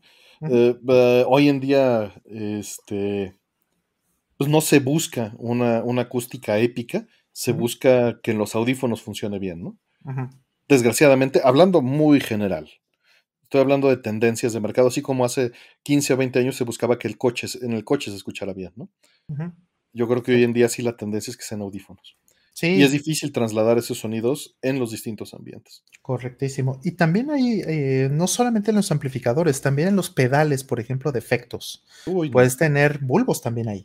Y Hay un también- canal hermoso que mide este, las cajas de resonancia y los pedales, ¿no? No sé si, si lo has visto. Sí, por Que se supuesto. puso a armar todas las cajas de resonancia. Ya no me acuerdo cómo se llama el canal. No, Lo- en los foros de MD Fourier está. no tienes idea de las discusiones bizantinas que eran con mi padre por eso. No lo dudo. Porque pues mi padre era, mm, eh, pues eh, durante un tiempo estuvo completamente en contra de lo digital, ¿no? Y con justa razón, porque tampoco es que estuviera tan, tan, tan bien hecho lo digital durante los noventas. Pero en los 2000 le compré un, este, un pedal multifunciones Zoom. Muy bonito, que hacía tal vez el 80% de las cosas que él necesitaba en, en- en los pedales, porque pues tenía, tenía un- una, una bestia de cables, tenía un- una maleta de, puros carritos, ¿no? Le decíamos cochecitos o carritos, mucha gente le dice así, a, los pedales. Y pues era un desmadre, se le rompía un cable o se le trozaba o cualquier cosa y era estar soldando así a- el soundcheck así a una hora de salir en vivo, no sé, era un relajo. Entonces, de pronto le dije, oye, pues mira, ¿te sirve esto? Y pues se puso a probarlo y, y, este, y pues primero dijo, no, guácala, esto suena horrible, bla, bla, bla, ¿no? Sí, la- Pero- la primera reacción emocional, ¿no? Sí, pero con el tiempo, o sea, lo que hice fue me puse a estudiar y me puse a, este, a programarle el, el pedal para que fuera, para que tuviera este, eh, pre eh, digamos, los efectos que él usaba. Entonces ahí me tienes checando, le agarré la guitarra y órale, vamos a ver y vamos a ver que suene y vamos a ver igualito, igualito, igualito y estarle ajustando, afinando y me tomé una semana ahí metido. Y le dije, ahí está, mira, le picas y ahí está tu distor, güey, ahí está tu flanger, y ahí está tu guagua, y ahí está tu, ahí está, ¿no? Y, y sí, ahí sí dijo, a ver, espérame, eso ya me gustó. Como que con esta cajita y un botón, ¿no? Le piso tantito y ya sale todo lo que necesito. A la madre, entonces ya, eh, sí, al final dijo, está bien, no suena idéntico, suena muy parecido y lo puedo usar. Lo puedo usar para ciertos shows, lo puedo usar para, para demos, lo puedo usar para, o sea, le encontró un uso, ¿no?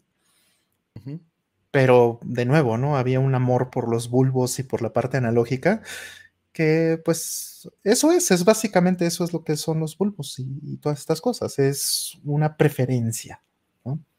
Y una identidad. Pues bien, vamos por la por la siguiente, ¿no? Porque hay, hay varias ahí Sí. y nos quedamos ahí hablando. Dice eh, Valmori, eh, ¿prefieren las versiones en alemán de los discos de Kraftwerk como Computer World y Electric Coffee o las prefieren en inglés? E incluso en japonés. español. Qué, qué buena pregunta. Dentaku, Dentaku, Dentaku. Sí, sí, sí. ¿Rol? Pues eh, mm, yo creo que no es preferencia. Yo creo que si puedo tener las versiones todas, ¿no? Si me importa, pues. Pues, si, pues- si puedo tenerlas todas, me las quedo, dices. Pues sí, claro. O sea, sí, a veces no es una cuestión de preferencia, es una cuestión de a ver si las consigues, ¿no? Acceso, dices. Acceso es muy importante, por supuesto, pero vamos a decir, ¿no? Este, una de las cosas importantes de las, de, de las este, ediciones japonesas sobre el resto del mundo, pues es que en Japón sí se estila mucho que las disqueras pidan algo especial. Muchas veces las, las ediciones especiales en Japón de, de las mismas bandas, pues vienen más completas, ¿no? De, o vienen con, con versiones grabadas que solamente salen en Japón. Entonces es muy difícil hacer esto. Digo, justo por eso mencioné Dentaku, ¿no? Porque es este Pocket Calculator. Y estás hablando con gente que tiene síndrome de versionitis. Exacto. todo Japón. Entonces, este. No, nosotros, digo. Bueno, sí, también. Entonces, o sea, no, no estoy seguro. No sé si exista una edición alemana de, de ese disco de, de Kraftwerk que traiga Dentaku. Lo, lo, no, bueno, no, no, no tengo idea. La versión de Dentaku solo venía en la, uh -huh. en la original. Entonces, o sea, en pues, la japonesa. Pues entonces, pues, ¿qué vas a hacer? Sí, pero bueno, se refiere a, al álbum. Lo que pasa es que esta pregunta la está haciendo Valmori porque cambia todo el arreglo y cambia la vocalización completa de los álbums en la versión alemana y en la versión en americana. Correcto. O la versión internacional. Para ser muy particular. Este. Crecí cercano a las versiones alemanas, pero no las tenía. Un amigo mío sí. Y las cantaba en alemán. Eh, pero crecí yo con las versiones en inglés. O sea, más bien, son las que me, me, se me, me, tocaban, ¿no? Sí, pues sí, las que tuviste acceso. Y hasta después compré las versiones, este, pues sí. y de hecho no tenía todas. En Japón compré con Roll varias de las versiones, justamente porque conocimos a la persona que escribió sí, todos los liner notes en la versión japonesa de, de, de Crawford. Él tenía una tienda especializada de música electrónica y tenía una Dentaco autografiada allí, una calculadora. Ajá. Una Pocket Calculator por Kraftwerk. Y, y nos, nos, se puso a hacer los se puso a hacer la, la tonada, por supuesto. Eh, sí, sí.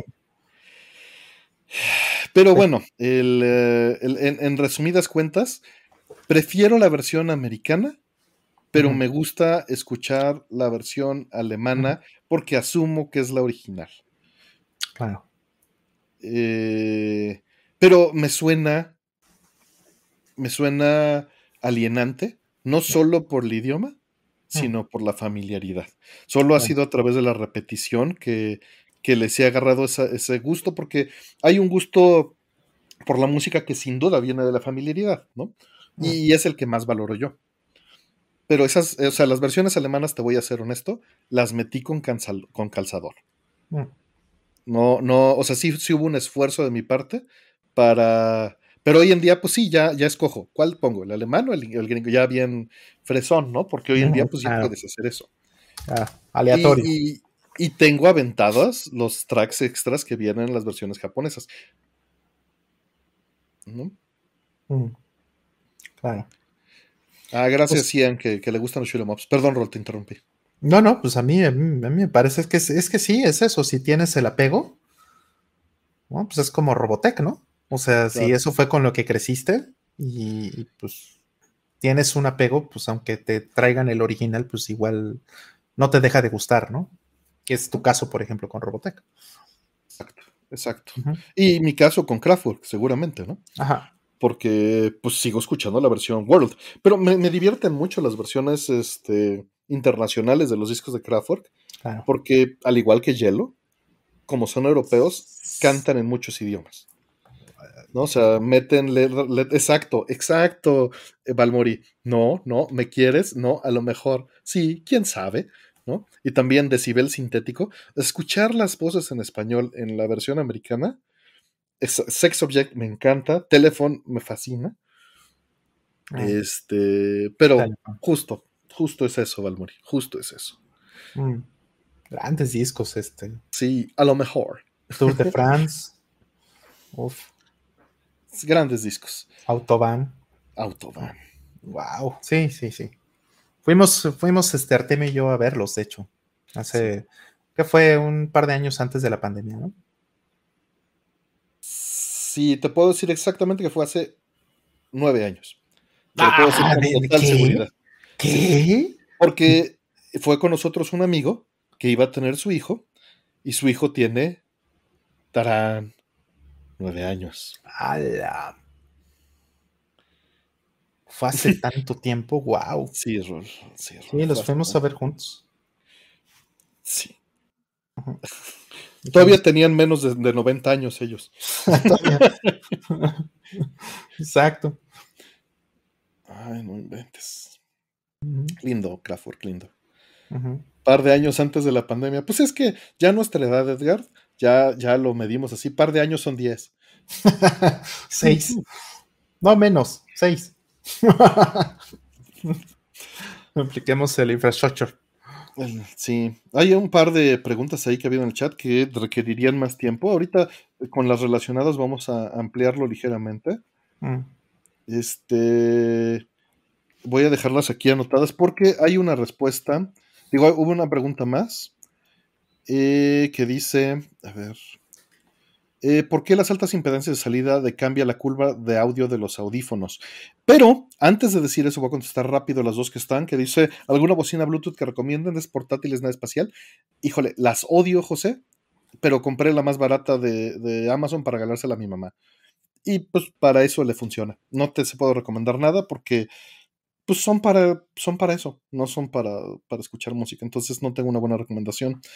Y venía la otra que dice, ¿qué recomiendan de la sonorización de una salita de TV en estéreo? No quiero comprar la típica barra de sonido.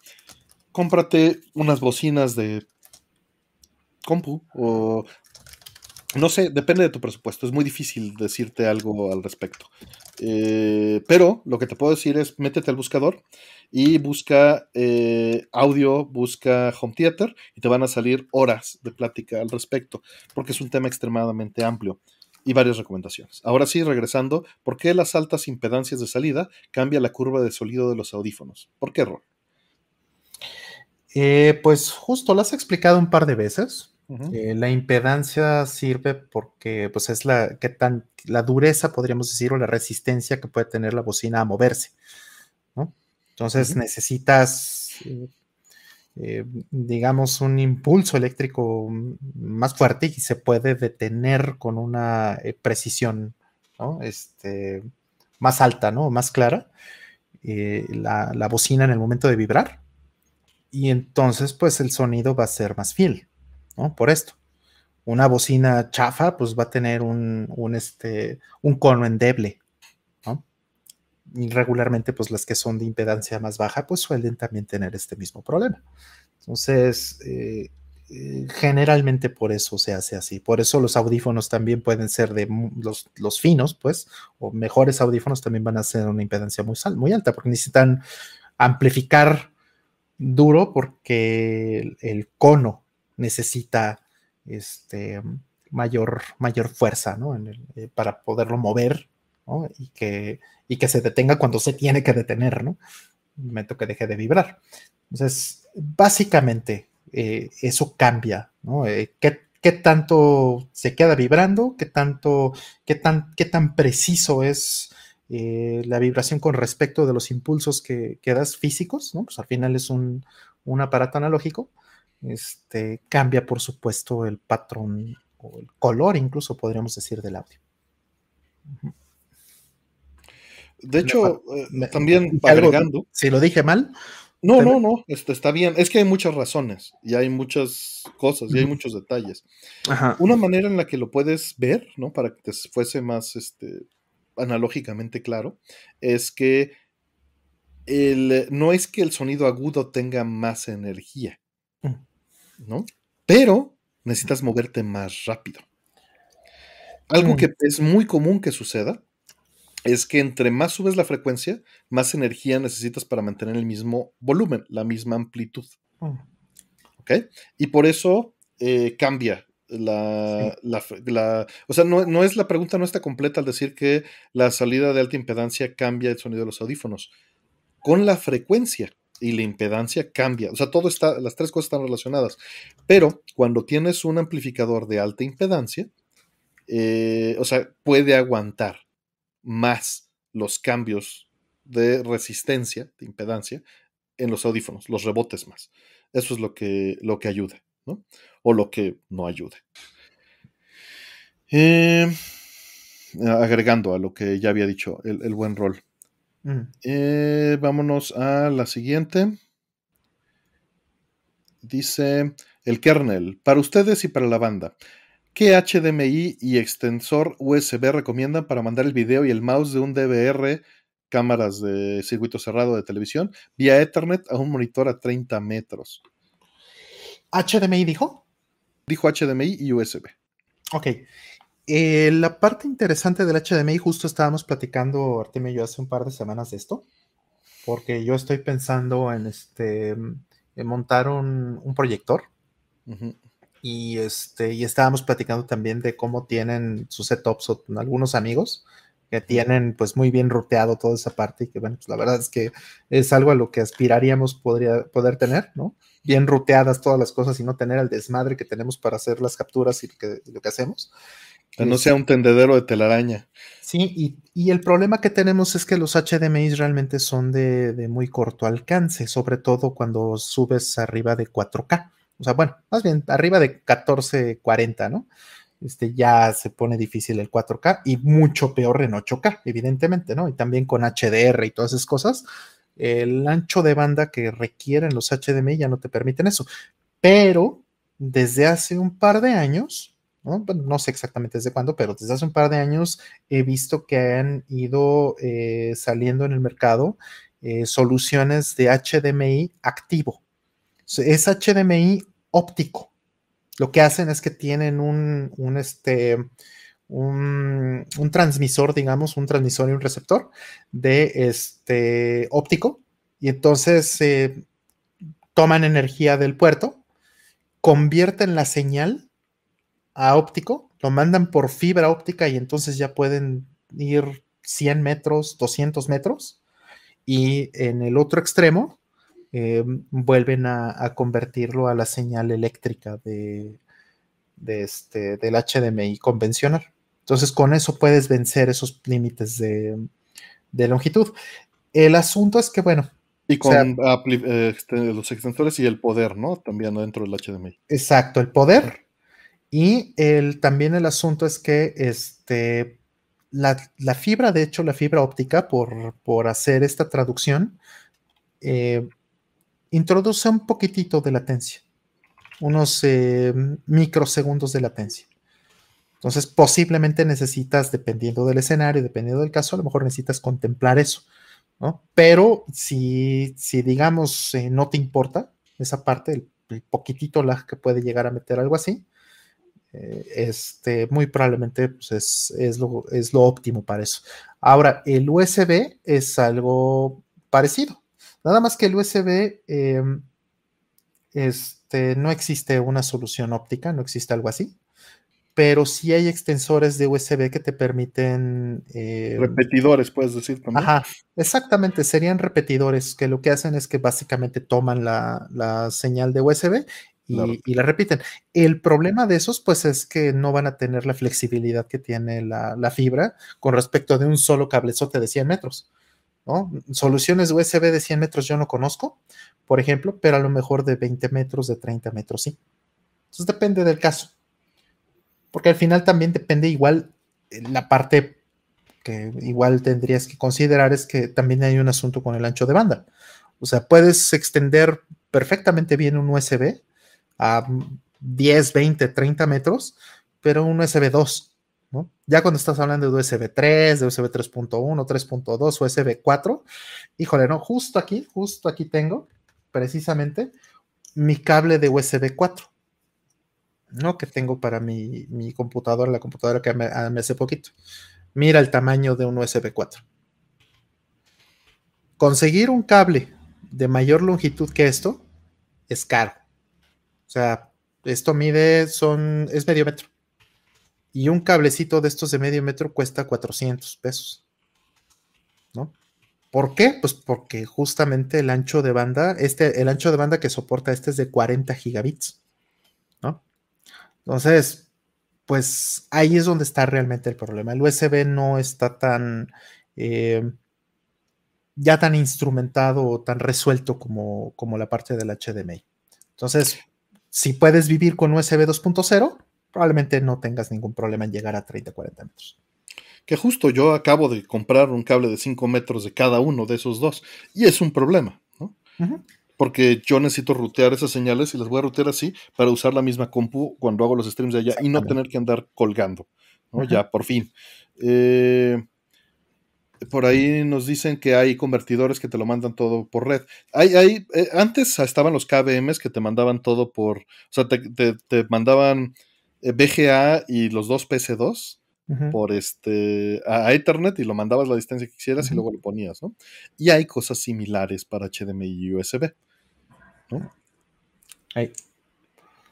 Sí, em, justo aquí Omar Juárez también menciona otro, otro punto que es también súper interesante, que puede servir, pero no va a tener la mismo, el mismo alcance que tiene el óptico, que puedes convertir de HDMI a Ethernet.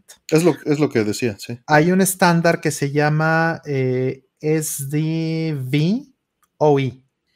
SDVOE, que es este, no sé qué eh, definition video over Ethernet. Y es un estándar en el que ya de hecho están empezando a salir tarjetas de captura. DataPath ya tiene una tarjeta de esas. Baratitas, baratitas. Pero Ethernet tiene el mismo problema, ¿eh? O sea, Ethernet eh, Cat 8, que de hecho acabo de comprar este cable Cat 8 apenas hace, hace un par de meses, ¿no? Arteme ya, se, ya, ya le presumí ese cable, que me salió muy barato, estaba de oferta. Este, Cat 8 no te garantiza más de 30 metros. Entonces, pues va a ser difícil, ¿no? Y de hecho es de 2, es de 2 gigahertz el Cat 8. Entonces eh, no aguanta más de, eh, con problemas aguanta más de 25 gigabits. Entonces, se preguntarán por qué. ¿Por qué eh, si subimos las velocidades y, el, y las líneas de datos, ¿por qué, por qué pasa esto? Ah, por la atenuación, principalmente. La atenuación es que este, pues los cables tienen resistencia.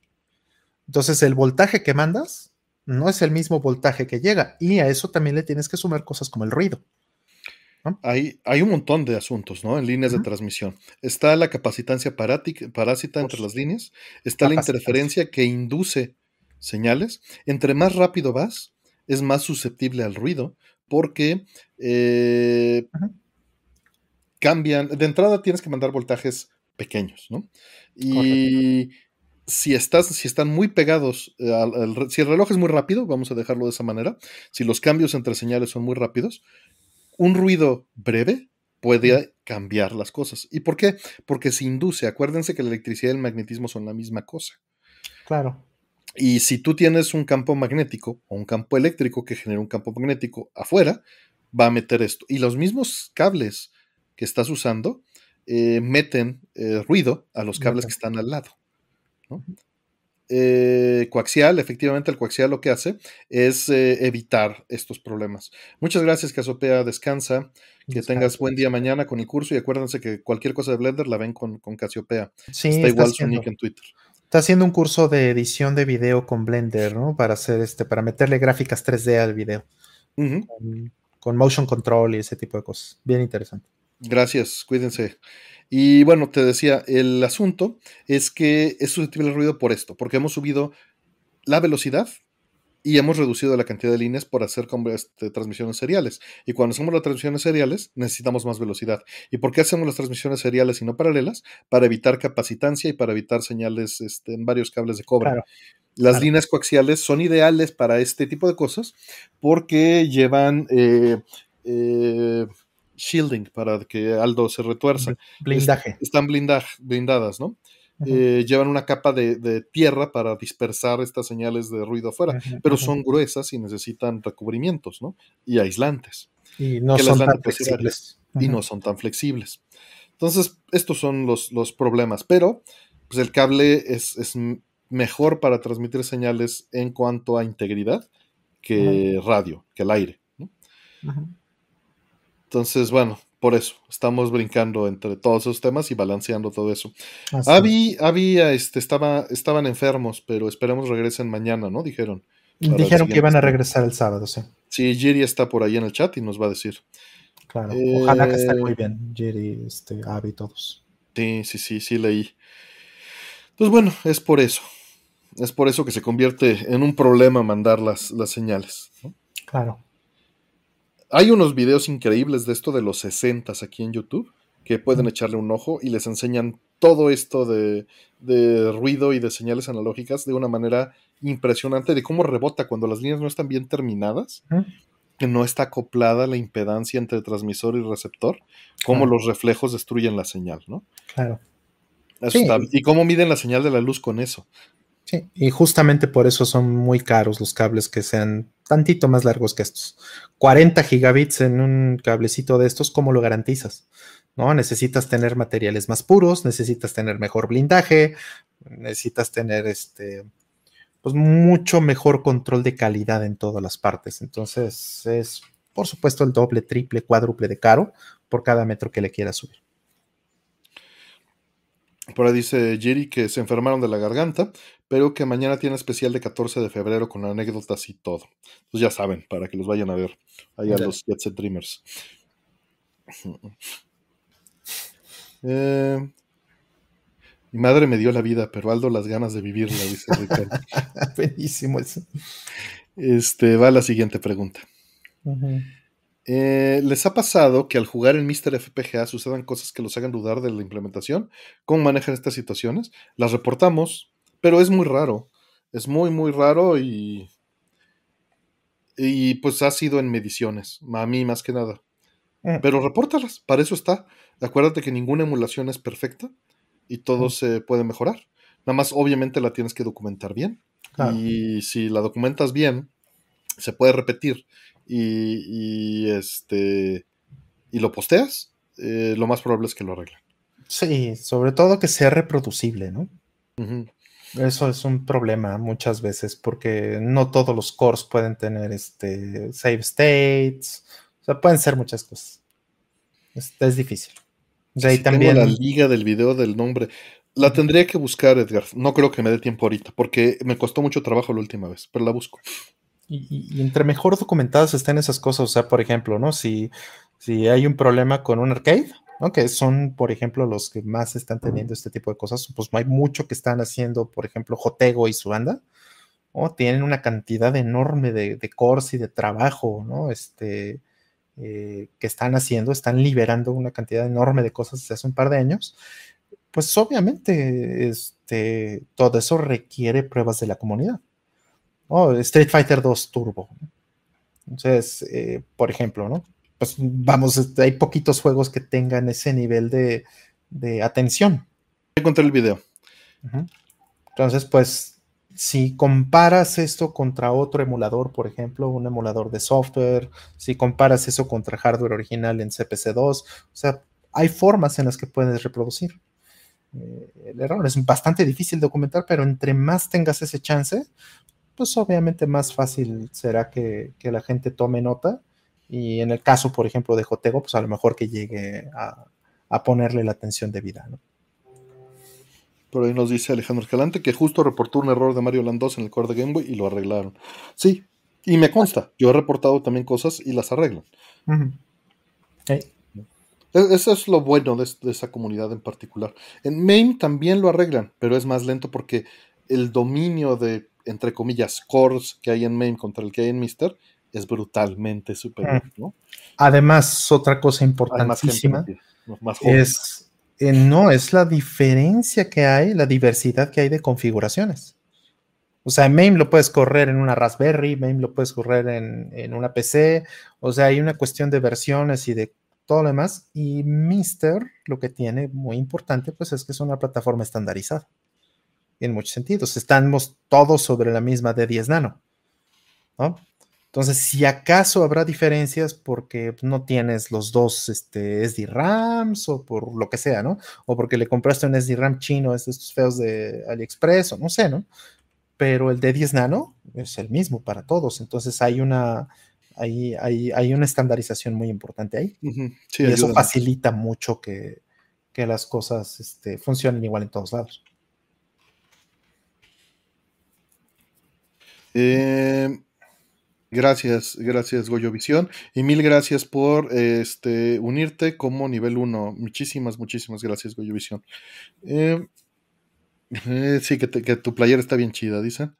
Ah, sí, claro. Para, para, la traje para mi amigo Aldo, fíjate. Y, no, no se dignó entrar. No, pues no, ni así, fíjate. Es que dicen, es que está en inglés, dice Alien Soldier. Tiene que decir soldado alienígena. Tiene que pochear en japonés. Exacto, tiene que decir Arian Soldier. Vámonos a la que sigue. Eh, empecé a jugar Chrono Trigger en mi Play 3.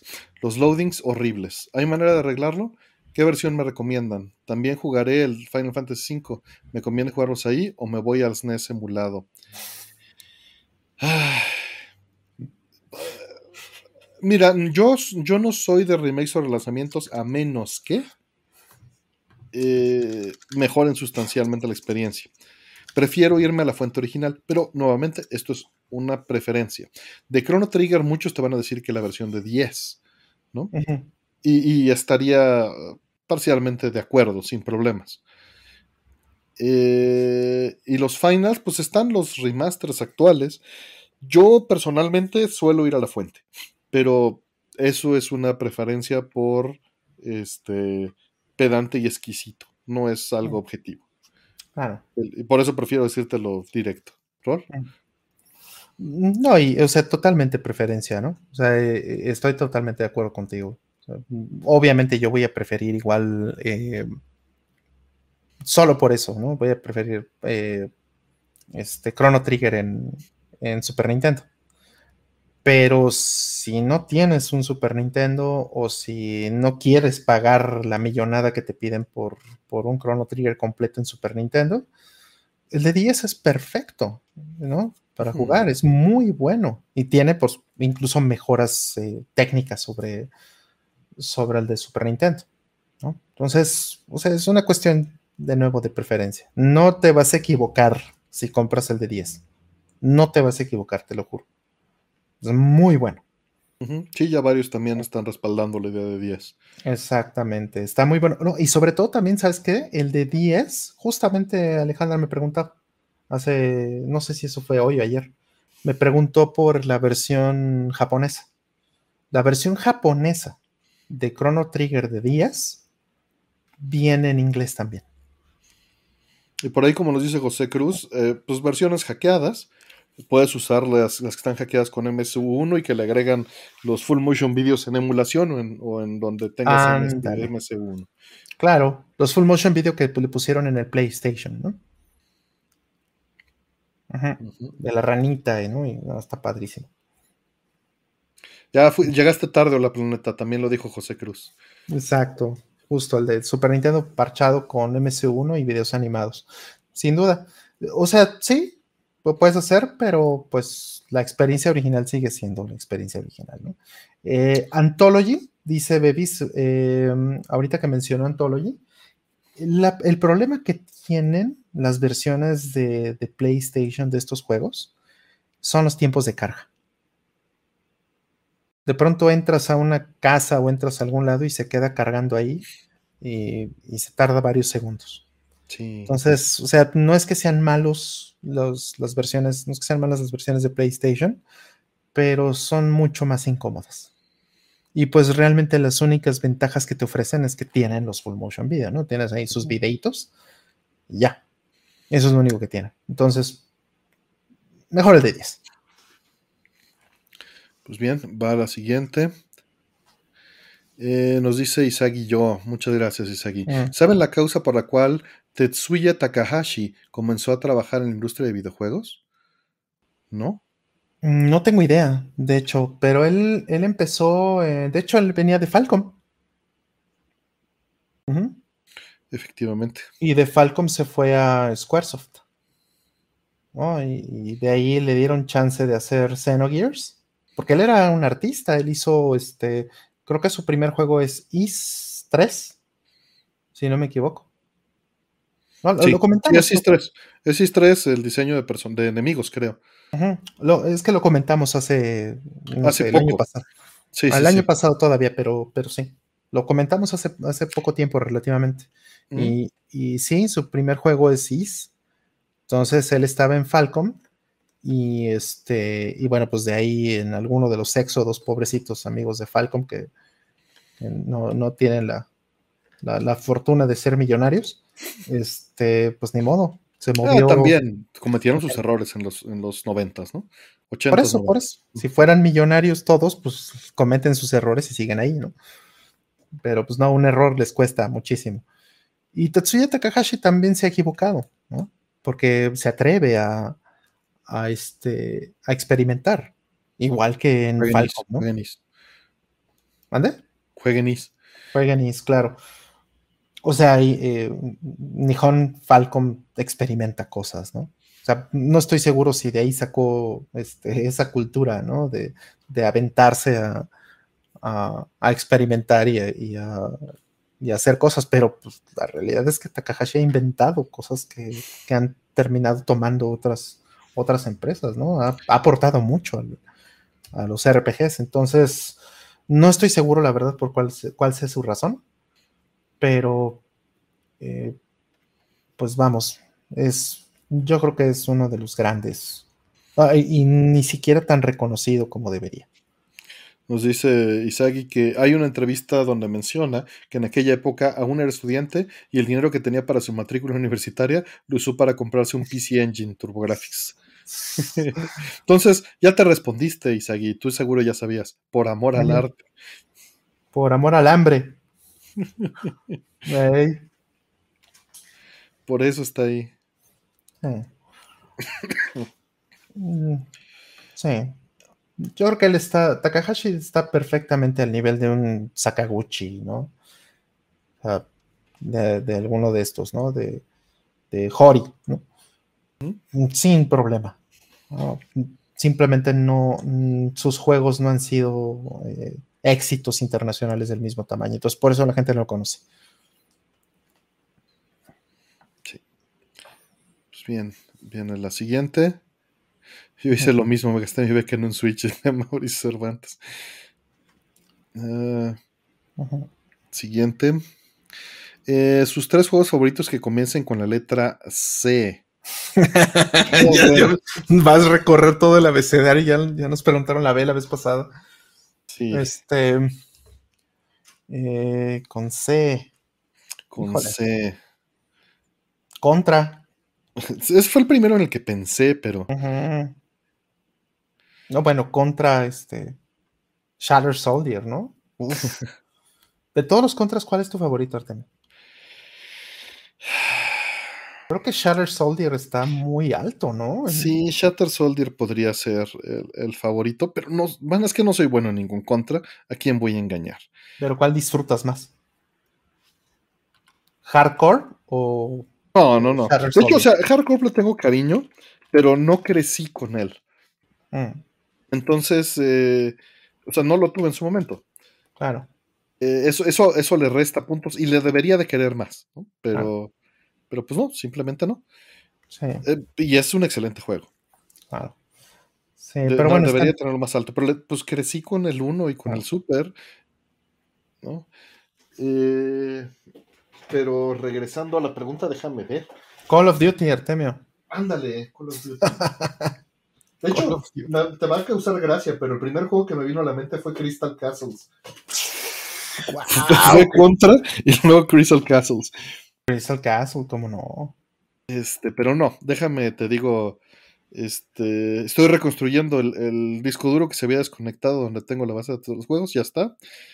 Viva Linux. Este. Capcom vs SNK 2 season. Muy buen punto. Gran. Gran, gran, gran elección Capcom vs SNK 2. Este Captain Commando, sí, Cristalis, por supuesto, Cristalis, cómo no. A ver, ordenamos por letra y nos vamos a la C. Castlevania, digo, Castlevania, pues sí, sí, es demasiado fácil, ¿no? Demasiado obvio. Mm, no es Caladrius Blaze, eso te lo aseguro. Este bueno, pero sí lo tienes. Sí, pero se lo vendía a tu Chen, nada más no lo he visto. Mm. Zelda. deshacerme de un juego, mira. Zelda. Zelda. está increíble, Zelda. Este, Chrono Trigger, dice Dantes. Catherine es un gran juego. Castle Crashers también está Pero a ver algo más personal, déjame. Déjame ver si encuentro cosas que sean más personales. Chorrensha, mira. Chorensha, ¿cómo no? Uy, sí. Buena, buena. Ese es muy bueno. Eh, pero. Ah, Choaniki. Sí. Choaniki, Koryun, Comic Zone, pero no, no. A ver. Choaniki. Están todos los Cotton. Cotton, por supuesto. Pero ya es muy mainstream, entonces ya no. Xenoblade, Xenoblade, Xenoblade, dice. Cybern the Dragon Weapons. Chavo no dicen. Yo diría que, eh, o sea, obviamente Castlevania, eh, ah, o sea, con Castlevania llenas eso ya de inmediato, ¿no? Todos los que quieras. Y con Contra. Pero quitando esos. Cotton. Cotton. Y todos los Cottons, los 40 Cottons que salieron estos dos años. Panorama, este. 100%. Y fíjate que tengo pocos juegos con C, ¿eh? no son tantos. O sea, sería Chorensha. Eh, ¿Por qué no? Vamos a dejar Congo Bongo. Mm. Captain America and the Avengers. Eh, Cadillacs and Dinosaurs, me vas a salir bien fino. Claro, ¿no? Qué fino. Cradius, dicen. Cristalis. Cristalis, como Me va a salir con Crash and Burn de, de Tridio. Qué horrible juego. Pero tú, tú vas a decir Combat Tribes. Ah, también, qué bueno ese, ¿eh? Combat Tribes, me encanta. Chip and Dale. Chip Chan Kick de PCFX. Pues bueno, ahí está. Chiqui Chiqui Boys. Chávez. Chávez. Chávez. ¿Y Chávez 2? Eh, dice Álvaro Moreno, ¿alguna forma de saber los temas hablados en el post? Siempre después del programa, al día siguiente, está la lista de preguntas y está el buscador. Chávez. Este, Alberto, Álvaro Moreno. Entonces, este, si te metes al buscador, puedes ver de temas en general. Y este. Y en, el, en cada programa quedan grabados las temáticas de todo el programa, de todo el show. Sí, este Crazy Taxi, mira. Mira. No, no, no, no, claro. Cuphead. Ah, mira. Buenas, buenas selecciones, ¿eh? Sí, Cyberpunk dicen. Cyberpunk. No, sí, ya, descansa, Núñez, descansa. Capulinita. Combat de Atari es muy bueno, Adrián. Capulinita, el, 4 me gusta mucho, el Capulinita 4 me gusta Fu, muy bien, bebis, muy bien, bebis. Chumanfu, claro. Sí. Este. Descansa, Valmori. El desayuno continuó, gracias. Por un momento leí desayuno continental y con el hambre que traigo se me antojó. Mm. Chovel Knight, dicen. Chovel Conker, claro. A ver, viene una última de este bloque que dice, ¿por qué los científicos físicos, matemáticos, ingenieros trabajarían en la creación de una bomba nuclear? ¿No existe un código de ética o algo que impida el trabajo en algo que nos destruya? Toma en cuenta que estaban pensando que los contrarios lo estaban haciendo. Entonces, en el fondo, eh, estaban tratando de salvar. Mm. Por muy este, contradictorio que suene. Claro. Eh, pero yéndose, eh, quitando esto que parece que estoy defendiendo, creo que hay una frase de Ghost in the Shell que me, me resuena mucho en esto. Mm. Si el ser humano piensa que está al alcance, lo va a tomar. Y, y voy a decir algo más siempre va a haber alguien que se avienta a hacer algo que los demás no quieran hacer. Claro. Eh, pero aquí la presión era, era tremenda, ¿no? Eh, era, era tremenda por, por la contradicción de, términos, ¿no? De, por la situación. No, no lo justifico, pero es difícil. Eh, la, curiosidad mató al gato.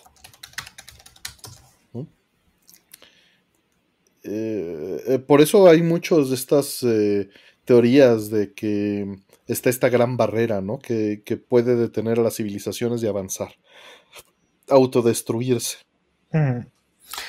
Sí, el problema de, la bomba atómica mucho tiene que ver también con lo que decía el tema del balance de poder, ¿no? O sea, de ahí viene esta, esto que llamamos la teoría nuclear disuasoria, ¿no? Que es que, mm, o sea, si tú, si hay una, mm, si hay un poder muy grande en, en el otro bando, ¿sí? Eso este, necesitas eh, equilibrarlo. Entonces, la única manera en la que, la única, entre comillas, pues, en la que se pensaba en ese momento que, podía haber un, balance de poder era igualando las fuerzas. Y eso desgraciadamente llevó más bien a una carrera armamentista. De quién hacía más este, cabezas nucleares. Pero pues no nos matamos por eso, porque lo que suponía esta teoría nuclear disuasoria es que si yo te mando un misil, pues tú alcanzas a, mandarme uno de regreso. Entonces eso termina en lo que llaman la destrucción eh, mutua asegurada, ¿no? Mutual Assured Destruction. Entonces, pues, es muy interesante toda esa historia porque hubo, este, hay una película que de hecho vi antes de la pandemia que se llama Red John. Red John es una película de una, eh, una, una, mujer, una científica, que este, filtró parte de los, de los avances que tenía este, el occidente para que eh, los rusos pudieran tener su propia bomba. Y la razón por la que lo hizo fue justo esta, que si, si no fuera por eso, entonces eh, este, el occidente habría destruido al bloque eh, socialista. ¿no? Habría un, o sea, no se hubiera asegurado este balance de poder. Entonces filtró esos secretos para que los otros tuvieran el mismo poder y entonces no se mataran entre todos. Terrible lo que estamos diciendo, pero pues y hay otra cosa, eh, que obviamente como soy ingeniero noto el sesgo también en la pregunta y la acusación, pero hubo políticos, hubo administradores, contadores, cocineros, este, y podrías decir que tal vez artistas involucrados en el desarrollo de la bomba. O sea, quitando esto, creo que no es necesariamente un sesgo eh, STEM para ponerle un eh, pero es por qué los seres humanos trabajarían en algo que va a destruir a otros. Y es, una pregunta pues, muy válida y muy dura, ¿no? Y creo que se reduce mucho a, las tribus. Y es porque piensas, o, una tribu piensa que la otra tribu, que se tiene que defender la otra tribu. Y desgraciadamente todavía, todavía vivimos en una época en la que podrías, o sea, yo, yo sí me he preguntado por qué un ser humano le, quisiera hacer daño a otro, ¿no? Y la mayoría de las veces suele ser eh, porque ven un mayor beneficio en hacerlo o porque tienen miedo o, si te vas a eso, porque piensan que es la única solución al conflicto. ¿No? Y, y honestamente, en el fondo, yo creo que el ser humano es bueno y que mm. hace las cosas porque cree que es para un bien mayor. Mm. Eh, en general, estoy obviamente generalizando y estoy metiendo mi, mi, este, mi sesgo aquí.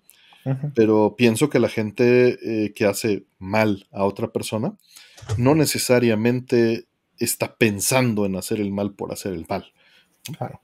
Eh, muchas, muchas de las veces, no digo que el mal puro no exista, lo que quiero decir es, es que eh, la mayoría de las veces están viendo un, beneficio, no necesariamente egoísta, pero creen que es la única salida. Eh, vamos, muchas veces estoy seguro que varias personas me han visto como el malo de la historia como un enemigo, y lo puedo decir de todos ustedes que nos están viendo, y nosotros no teníamos esa intención. Ah. Y simplemente estábamos actuando bajo nuestro pues nuestro beneficio, ¿no? Es, suma cero en muchos sentidos a veces la realidad. Mm. Y cuando actuamos, pues afectamos a otros sin querer. Entonces es, muy fácil ver a los demás como NPCs. Hay que, ah. hay que evitar hacerlo. NPCs. Eso está bueno. Sí. Mm. Mm. Dice DDT, si haces mal se te pudre el tamal. Exacto. Pues mira, Doctor Strangelove, por ejemplo, ahorita que la mencionaron, y hay otra película que no me recuerdo cómo se llama, que este, proponen esta idea de que falla el sistema, y entonces eh, justamente estos sistemas automáticos que sirven para, eh, para que, digamos, si me tiran bombas y me muero, el, el, sistema se encargue de contestarles a los otros, ¿no? Entonces, que no haya forma de, que incluso eh, si, logran atacarme primero y logran este, eh, cumplir su objetivo, que no haya eh, una manera en la que no se conteste, ¿no? Y estas fallas de sistemas ah, causen que, por ejemplo, el sistema automático determine que el otro lado está atacando y entonces ataque en consecuencia. Y en realidad lo que está haciendo es atacar primero, estas cosas se han propuesto y estas cosas realmente han sucedido. Hace que fue, no sé, este, tiene unos 20 años más o menos, que salió eh, un, no recuerdo qué rango tenía, pero salió este, un operador, una persona que operaba eh, uno de estos sistemas en, Rusia, bueno, en, la Unión Soviética en ese entonces, y que básicamente dice que este escenario sí sucedió, donde el sistema se confundió y registró que Estados Unidos había mandado misiles a la Unión Soviética. Y entonces el sistema automáticamente iba a contestar cuando pues era una falla y no había misiles en el aire. Entonces, eh, pues tomó la decisión esta persona de apagarlo. Y pues salvó al mundo, literalmente salvó al mundo. Y lo mandaron, lo engranjaron un ratito, ¿no? obviamente eso lo hizo sin pedir permiso. Y entonces, eh, este, estuvo esto, eh, pues eh, escondido durante muchos años hasta que en los 90 salió finalmente a la luz esto, ¿no? Ya después de la perestroika, y todo el tema de transparencia y todo este show, y finalmente lo reconocieron como un héroe, ¿no? Pero pues esas son las cosas que pueden pasar, no hay sistema perfecto. Entonces, pues lo mejor sería que como en Metal Gear eh, Solid 5, ¿no? Este, tuviéramos esta idea utópica de, que la gente puede eh, dedicarse a desarmar el mundo. Dice HF que no contestó el fuego porque solo se detectó un misil, lo cual era muy poco probable. Buenas noches, Darío Palacios. Mm. Ajá. Ok, pues vamos a la siguiente. Ah, pues no hay siguiente. Ups. Ya no hay siguiente. Se acabó el programa. Ah, ahí les va este. Vamos a hacer un bloquecito de cuántas te late. ¿7 de 20 otra vez? Ándale, 7 de 20. Va, entonces entran 7 preguntas de 20 nuevamente. Estamos listos, muchas gracias. Y vengan. Ajá. The best is yet to come, dice. Mm. Muchas gracias, Itza. Dice, feliz día del amor y la amistad adelantado. Feliz día, Itza. Feliz día. No, es, no, no son mis fechas. No me gustan, de hecho, las fechas en general. Me parece muy arbitrario, pero es también funcional. Esa en particular me molesta. Pero...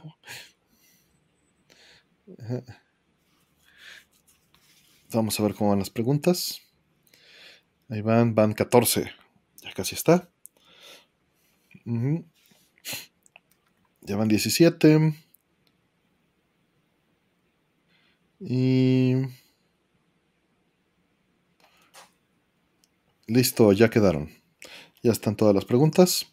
Retiro el slow mode del chat. Y venga la primera. Eh, dice, ¿cuál es la fritura o dulce que les encantaba de niño pero ya no existe?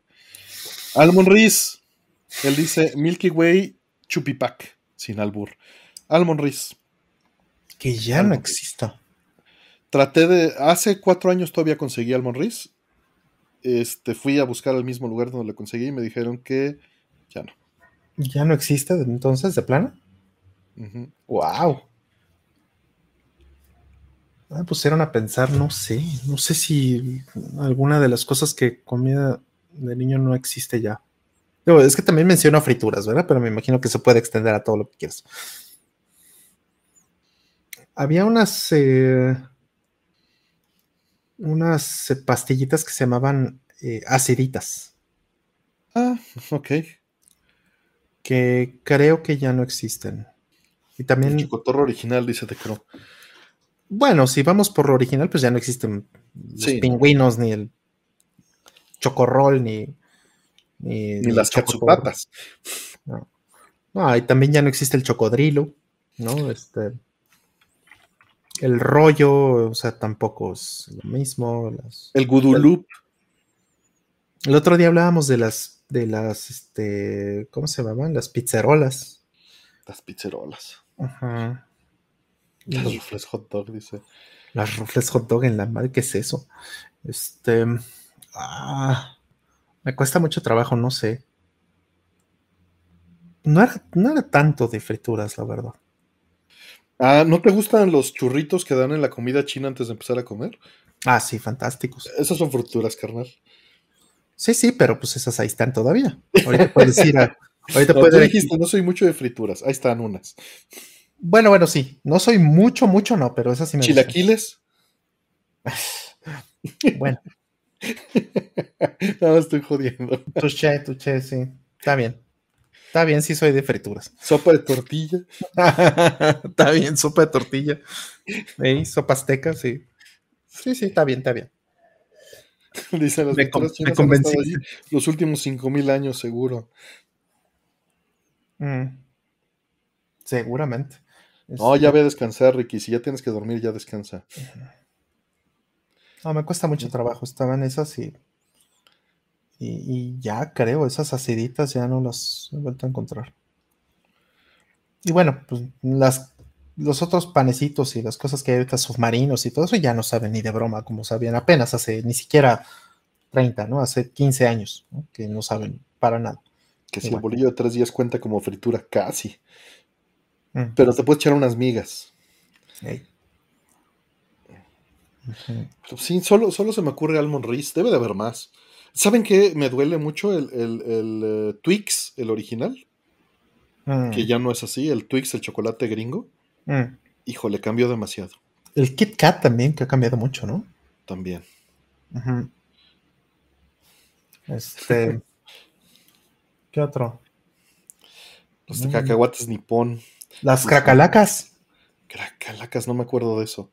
Los piedrulces, ¿todavía hay? Yo no he visto. Los piedrulces. No, esos yo creo que ya no hay ese. no 30. creo que hayan estado licenciados. ¿O sí? Yo tampoco creo que hayan estado licenciados. Les cayeron como el pato pascual. Unos piedrulces. Descansa, este Soldier, que te vea bien el dentista. Buena noche. Sí, Flaming Hot arruinó muchas cosas. Estoy de acuerdo. Hoy que estaba en el 7-Eleven escogiendo qué comer, Mm. todas las papas eran Flaming Hot o extra picantes o.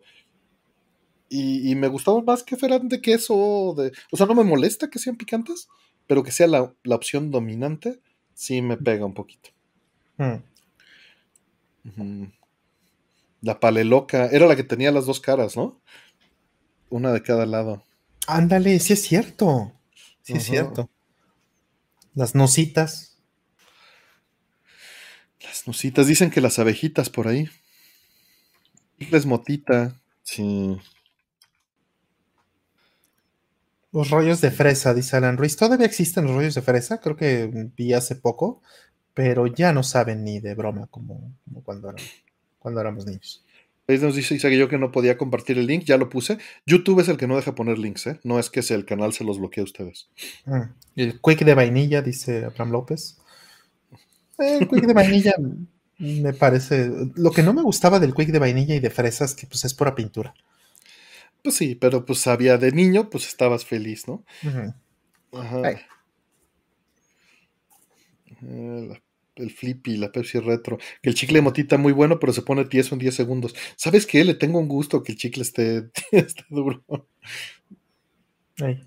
Nescafé Sí cool. existe. ¿Saben también el chicle este de Popeye, que es gringo, pero también eso me encantaba? Claro, El Popeye, ¿no? El que venía en la bolsa esta y que eran espinacas. claro, claro, claro. Ese, ese- ese chicle gringo no es para siempre, o sea, y no es mi favorito, pero muchas veces se me antoja ese chicle gringo cubierto del polvito, ¿no? Claro.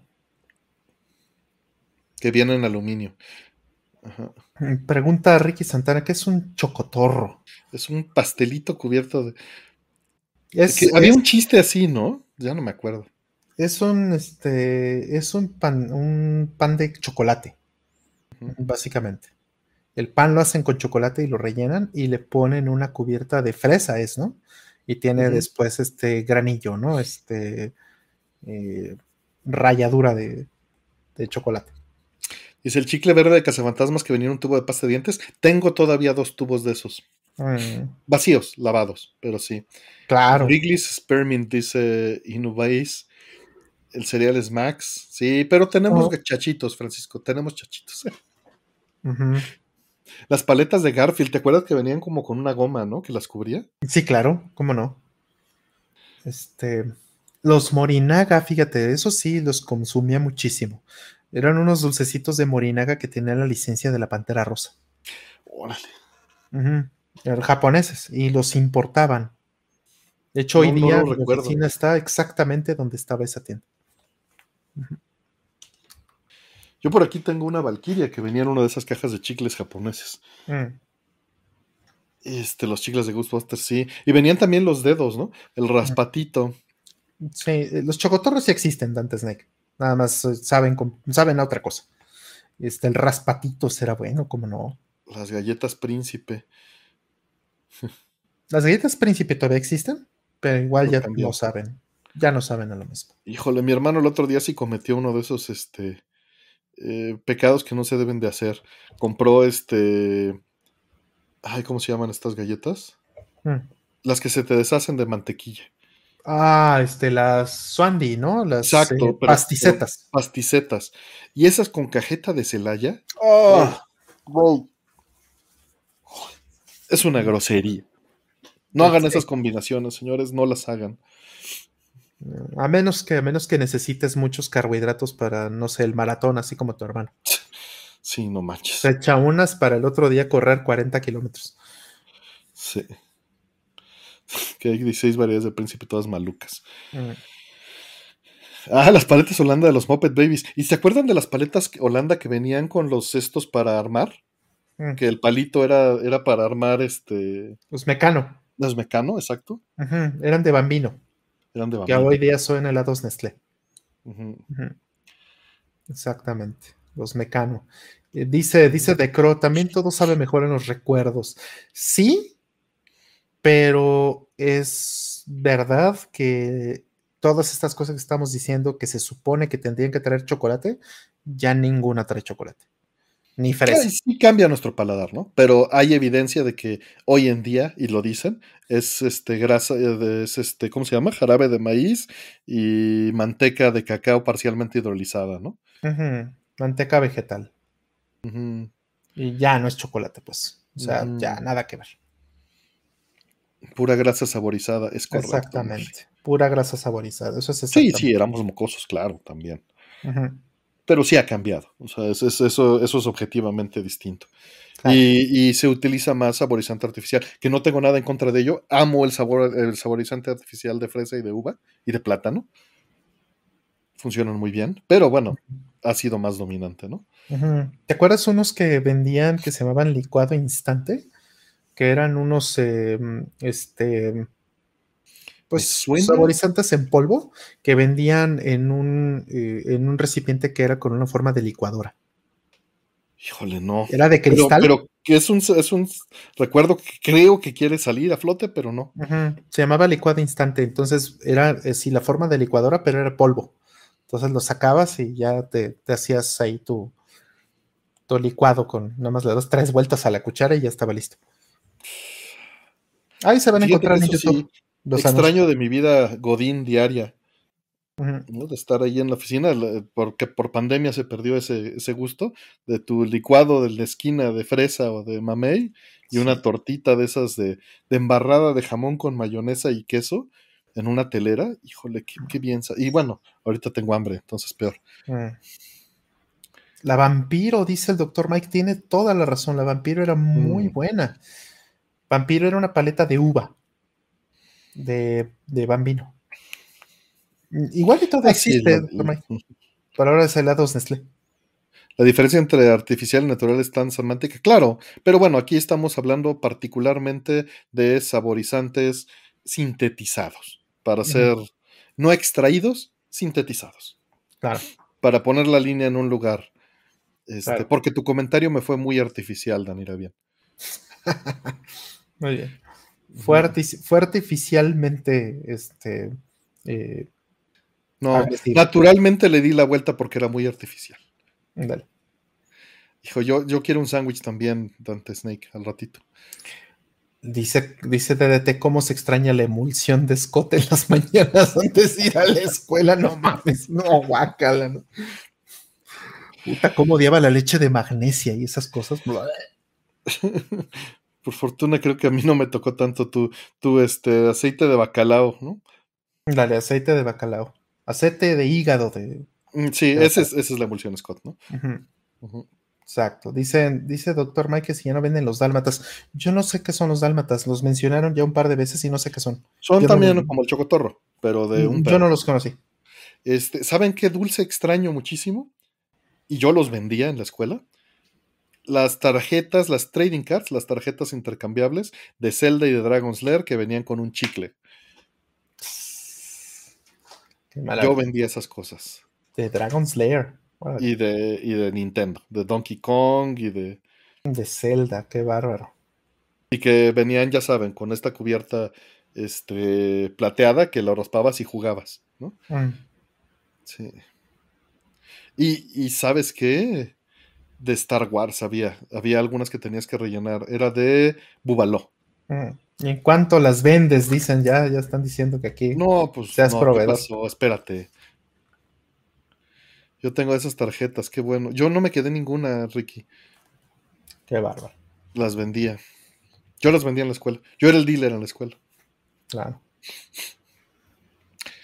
Vámonos a la siguiente. Eh, dice, ¿llegaron a ver Gamers TV? ¿Qué sintieron al ver a sus amigos en televisión nacional? Eh, llegué a, Fíjate que sí llegó a suceder que mi mamá... ¡Tu amigo está en la tele! A mí también me dijeron eso. Sí. Pues, pues bien, o sea, no, la verdad es que era, era, lo veía por apoyar porque pues, sabía que el programa, un programa de TV tiene que estar diluido. Claro. Es difícil, o sea, tendría que ser una mesa redonda o algo más, pero, pero e, es, diluido y lo que se hacía en el programa pues era diluido y está bien. Eh, pero pues sí, nada más, pues, o sea, era, era gusto, cariño, pero nada más los llegué a ver así por, por apoyar o por curiosidad o por desmadre, ¿no? Porque sabía que no me iba a dejar nada que no supiéramos o que no pudiera ver en vivo. Claro, más bien es una cuestión de, eh, en qué te puedo apoyar, ¿no? O qué podría yo aportar si, no sé, si, me, si, lo necesitaran o lo que sea, ¿no? más que nada es eso. No, no es que yo fuera a consumirlo, ni, mucho menos. Es, me da gusto, por supuesto, ¿no? Que, haya programas que estén haciendo eso, evidentemente. Es difusión. Por supuesto, es difusión y además si, y además si son personas como Asher, Claudio, ¿no? este, pues es gente que sabe, que sabe, ¿no? Lo que está y, hacer un trabajo de estos es muchísima chamba. O sea, sabes perfectamente que ahí, está la confianza, pues, ¿no? De, que no es una persona que no sabe un demonio de videojuegos, pero que está ahí con guiones escritos de alguien que sí le sabe y este tipo se presenta como alguien que sí sabe. O sea, eso no pasó en el caso de Asher y de... Y, normalmente pues, se busca alguien que, que, que tenga, no digo que no tengan ellos presencia en cámara, pero se busca alguien que sea un locutor o que sea en lugar de mm. buscar a alguien que juega o que esté en el medio para ponerlo expuesto, ¿no? Y qué bueno que no fue así. En, en, particular, Claudio tiene una excelente dicción. Yo, te, yo pensaba, juraba, ¿eh? Que él se iba a quedar en ese medio como a lo mejor, este, además que le encanta el fútbol, yo juraba que él iba a terminar en el mundial ahí este, con la banda de Televisa Deportes o de, no sé, TV Azteca o alguno de esos. Juraba que eso iba a pasar, ¿eh? O sea, lo dije muchas veces. Dije, este amigo tiene toda, todas las tablas como para hacer eso, porque además comunicólogo, o sea, tiene todo, tiene todo. Entonces, juraba que eso iba a pasar. Pero pues, no, por alguna razón no sucedió. Y, tener a alguien con esas tablas, justamente hablando de videojuegos, pues es algo que, le hacía bien, ¿no? En otros programas de, prácticamente eh, ninguna otra cosa que se hacía en, América Latina tenían una persona con este perfil específico, ¿no? Entonces eso era muy bueno, ¿no? Y de nuevo, ¿no? Tener a alguien que pues sí supiera lo que está diciendo y no un güey leyendo teleprompter, ¿no? y que la apasiona, ¿no? Claro. Sí, ¿no? Un, un, teleprompter ahí, este, simplemente leyendo y haciéndose como el que sabe, como ha pasado en tantísimos otros programas de la vida, pues. Pero este, eso es un plus muy grande que tenía eh, definitivamente. A ver, vamos a ver qué sigue. Pero sí, orgullo, ¿no? Y gusto. Claro, claro. Además, yo, no conocía a Clau antes de esto, ¿no? Pero pues lo conocí y dije, este amigo, este amigo es bueno. Inviten a Clau al programa. Acuérdense que no hacemos eso. no, lo vamos a forzar. Si él quiere algún día, pues le puede caer. No, yo creo que él sí es sano, sí. él sí. Él sí se duerme sus, a sus horas. yo creo. Ok, vamos por la siguiente. Dice, ¿les gusta el modelismo? No le entro, es muy bonito, no tengo tiempo, ya tengo muchos vicios, no me da. Eh, no me da, pero es algo muy bonito. Y, también no creo tener la destreza para ello. No la he desarrollado. De niño siempre la quise tener, pero nunca la, mm. la adquirí. Mm. Yo de niño sí le entré durísimo. Durísimo. Todo lo de la, este mm, lo de la era increíble. Las estampas era lo que yo sufría, eso de ponerlas a flotar en el plato y que no se pegaran en el borde y luego ponerlas. ¿Cómo lo sufría? Mm. Sí. Sí, yo, yo lo que hacía era que este, las ponía, tenía unas pincitas, unas pincitas que, que le decomisé a mi mamá, de hecho. De las cejas, ¿no? Exactamente, unas de esas. Eh, de las, para depilarse las cejas. Este, con esas ponía la calcomanía a, remojar. Y pues eran buenísimas, ¿no? Tenía unas, unas pinzas fantásticas. Porque además las pinzas de adeveras de, de ese tipo de, para ese tipo de cosas son caras. Sí. Son caras. pero yo recuerdo particularmente esos de Lodela de aviones, ¿no? Y de este. Pues aviones de Segunda Guerra Mundial principalmente. Mm. Barcos. Algunos de vehículos comerciales. Hmm. Y pues mi pobre padre, que es, terrible para eso, pobrecito. Digo, ahorita lo puedo, lo puedo ver en, retrospectiva, ¿no? Pero el enorme esfuerzo que hacía para que ponerse a armar eso con nosotros, se sentaban ellos dos con mi hermano y conmigo a armarlo. Y, tengo el recuerdo, ¿no? En la mesa y trataron de armar eso. Y ellos, pues, cero, ¿no? Cero habilidad, interés, etcétera, para esas cosas y cómo pues nos ponían la atención y estaban ahí dedicados horas a, eso, lo debieron de haber sufrido. Le, voy a agradecer. No desea de acordar, pero mañana le agradezco. Mm. Sí, mi papá de hecho fue, él fue el que me... El que te metió. Ajá, el que me metió a ese mundo. Porque él era muy fan, era una persona que, que, que era muy versada y muy fan de, de la historia de la Segunda Guerra Mundial en particular le gustaba muchísimo y entonces se sabía perfecto todos los modelos de aviones, tanques, todo, ¿no? Entonces él fue el que empezó con eso. Él de repente me recuerdo mi primer, em, el primer modelo que me trajo, que me regaló, era un, este, un avión que se llama Albatros. Y un Messerschmitt también. Ese fue el segundo. O sea, lo tengo así perfecto. Y, él, por ejemplo, también me llevó, o sea, le gustaba también la aviación. Wow. Y me llevó a, este, tenían un avión estacionado que convirtieron en restaurante enfrente del aeropuerto. Mm, eso estaba bien padre. Ajá. Era, carísimo para lo que te daban, pero era el hecho de comer en el avión. Sí, pero mi papá trabajaba eh, con, ellos. Con estos eh, amigos de Wings se llama, ¿no? exacto, exacto, exacto.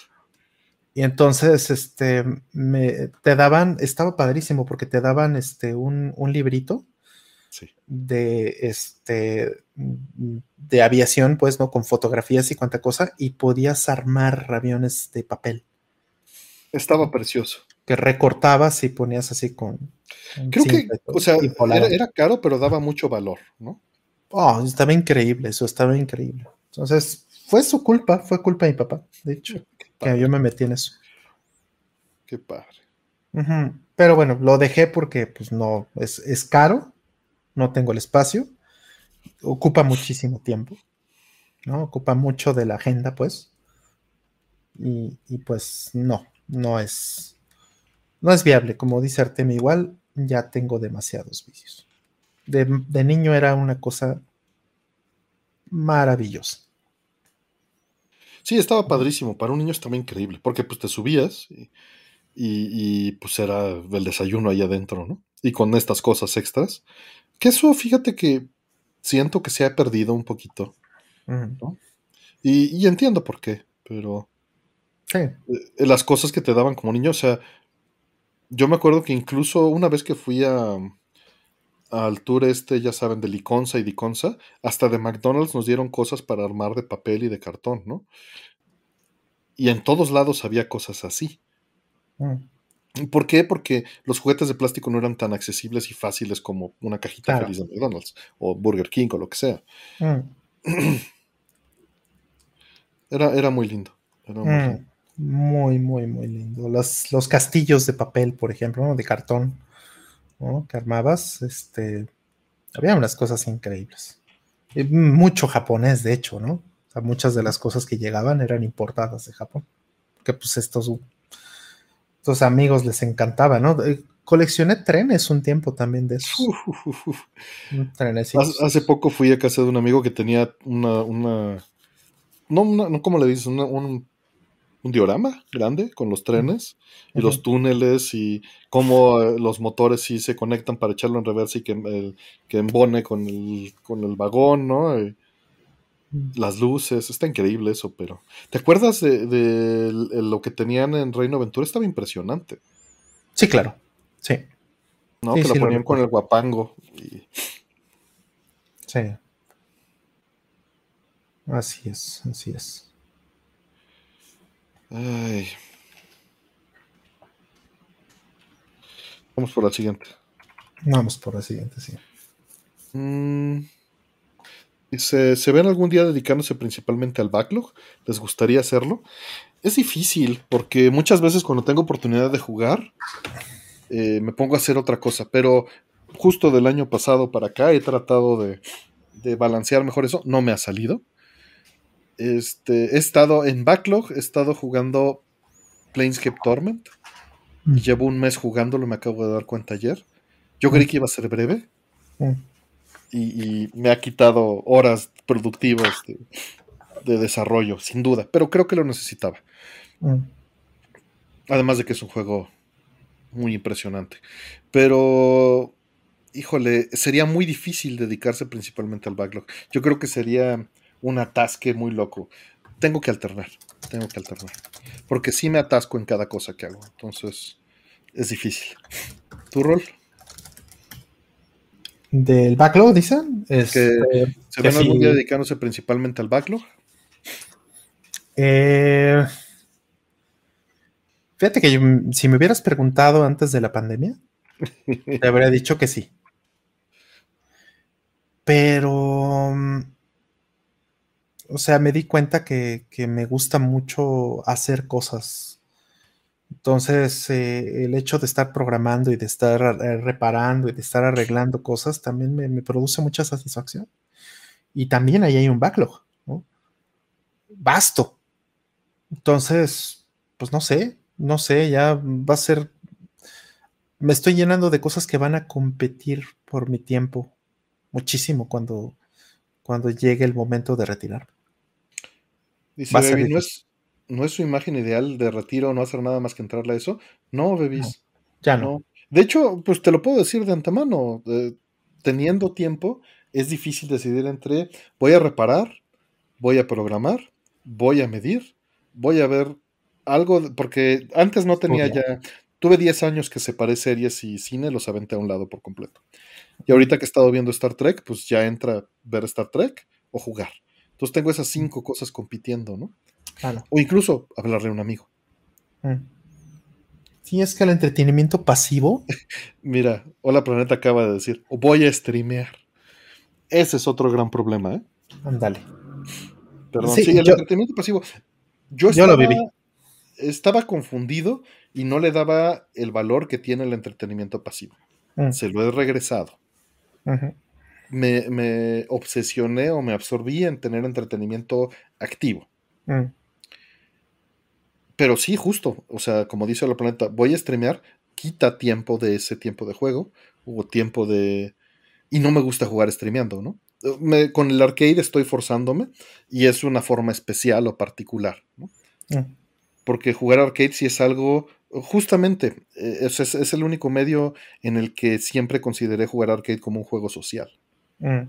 Pero los demás juegos que juego los considero más personales. O sea, no haría un stream jugando Planescape Torment, por ejemplo, Mm. ¿no? Porque es, porque es muy personal. Claro. Bueno, pero esto que dice Orla Planeta es muy cierto, de hecho, este, yo lo viví totalmente. Que fue, ¿cuándo fue que hiciste el setup del, del, este, de- del arcade? ¿Fue el sábado? Fue el sábado, bro.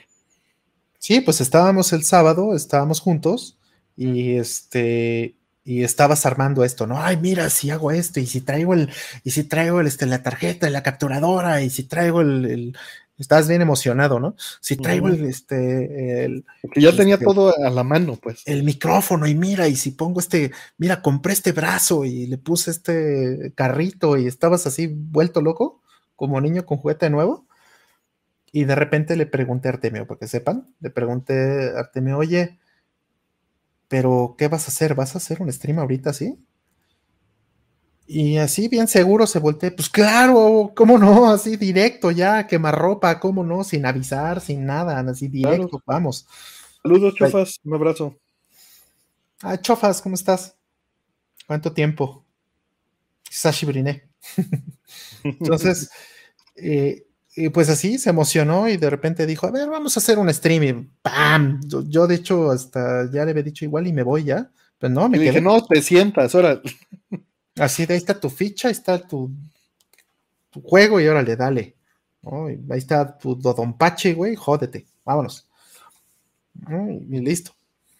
Ay, Entonces- el, el- al otro día te vi con ganas, ya cuando estaba el- me trajiste el monitor, te vi con ganas de quedarte al stream, pero dije, no, no. No podía, de hecho. Ya no podía, definitivamente no podía, pero, pero pues bueno, no, no, no es que me faltaran ganas, definitivamente. No, y no te quise incitar. No, y sí tenía, sí tenía preocupaciones que atender. Claro. Entonces, este, pues sí, me tuve que ir, pero, pero bueno, justamente, ¿no? Cuando vi el, el relajo que traías con tu monitorzote gigante ese con el que estaba No, súper estorboso en comparación, dije, ya sé que le voy a regalar a este señor. Y justo, ¿no? Ya. No, me, me ayudó muchísimo. Sí, no, No, sé si, no sé si gracias has enseñado el, el- el setup en algún lado. Puse la foto en Instagram, deja. Ok. Te, te puse en Instagram, Rol. Fue, fue un latergram.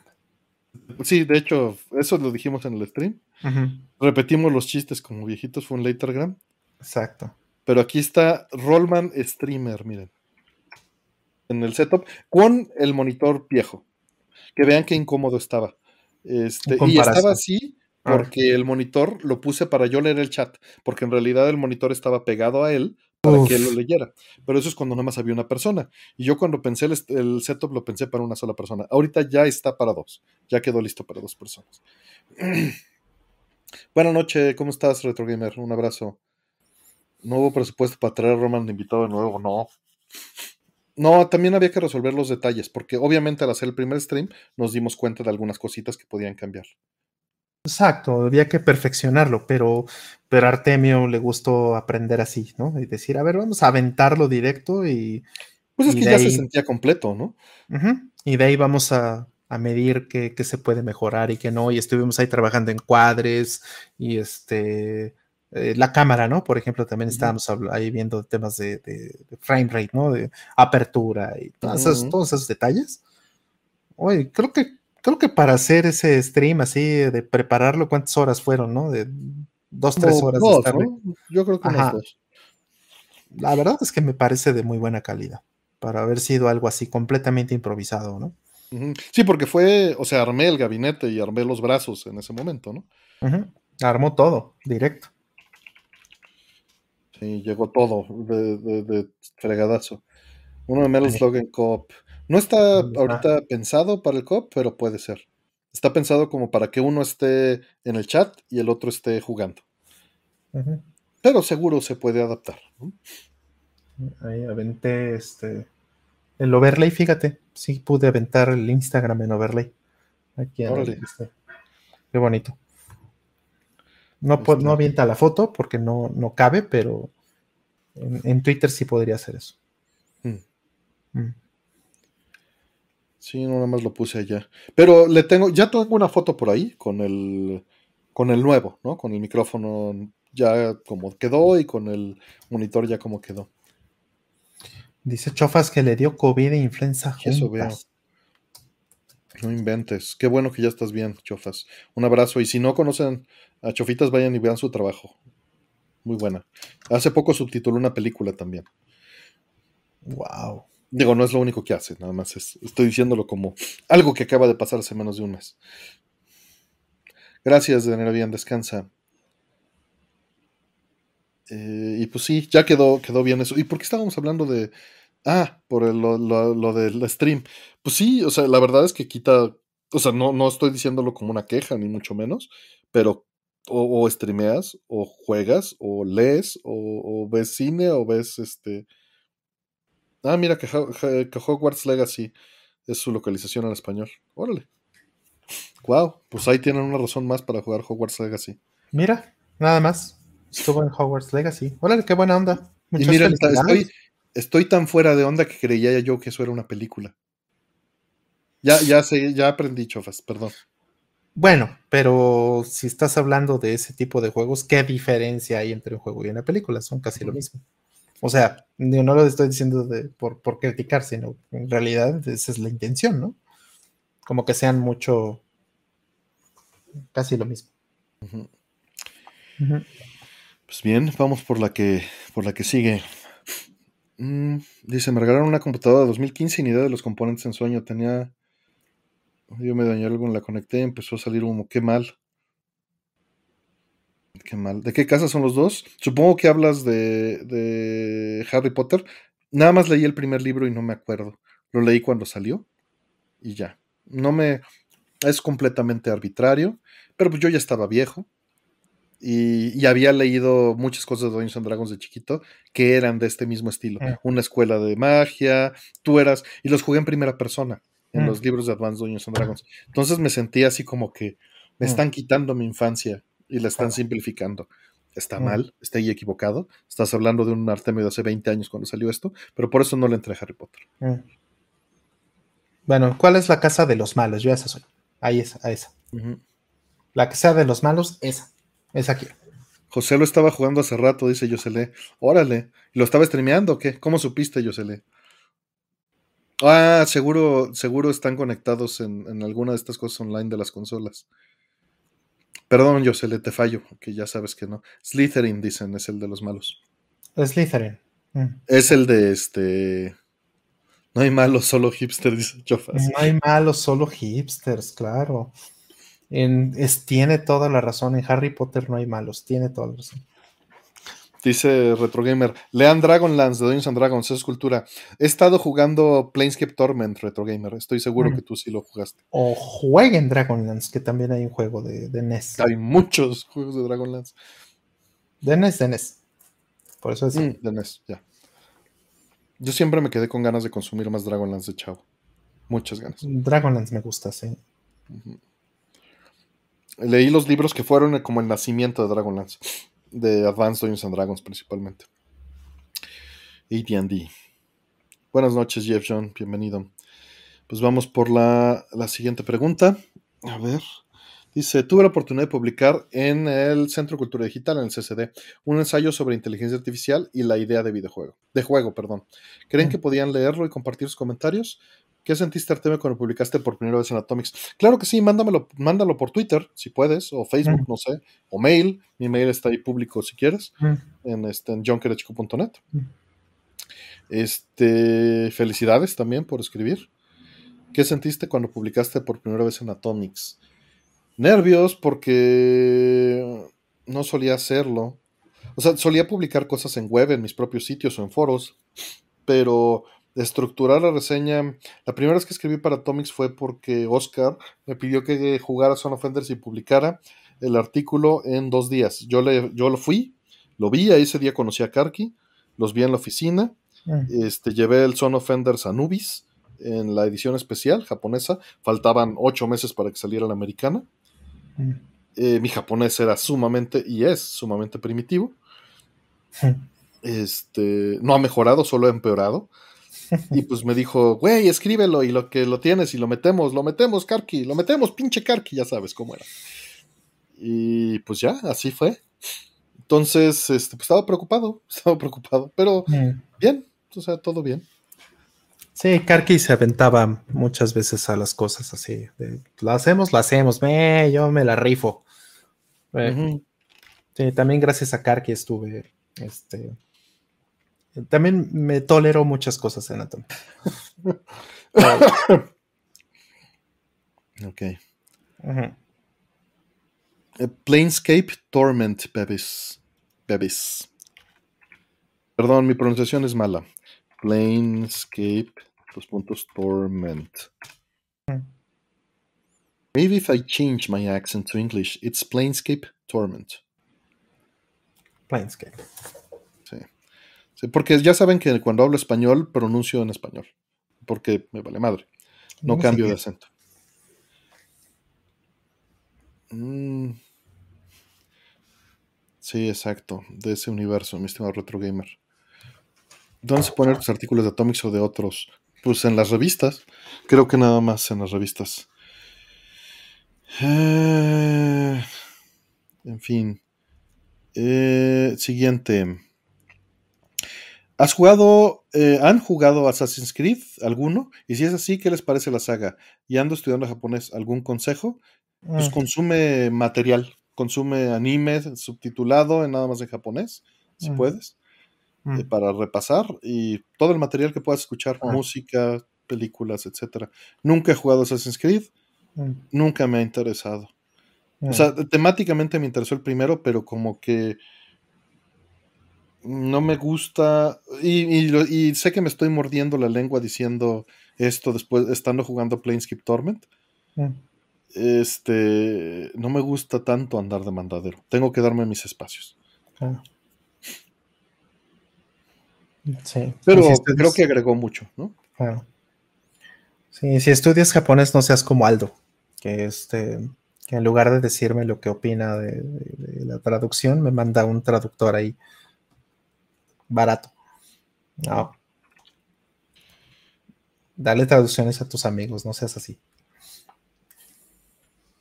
Este, pero tu rol. este. No, em, pues yo no he jugado así formalmente ningún Assassin's Creed. Ninguno. Em, los he jugado 10 minutos, 15 minutos. Sí, jugué uno de este, uno que, me recomendaron 50 mil veces, que era de este güey, que, un personaje que de hecho gustó muchísimo. yo creo que se llamaba este personaje, ¿no? Que fue tal vez de los Assassin's Creed más, este, Assassin's Creed más eh, populares en su momento. Y pues me llamó la atención, pues estaba padre como la animación y el, el rollo del parkour y todo, pues estaba, estaba interesante pero no, no, me enganchó. La verdad es que no me enganchó. Entonces, justo dice Retro Gamers que Ezio Auditore, el más popular, eh, ese. No sé, no sé exactamente qué juego es. Yo recuerdo que era, era como el tercero o cuarto que salía. ¿no? Eh, no, no, era, no habían tantos.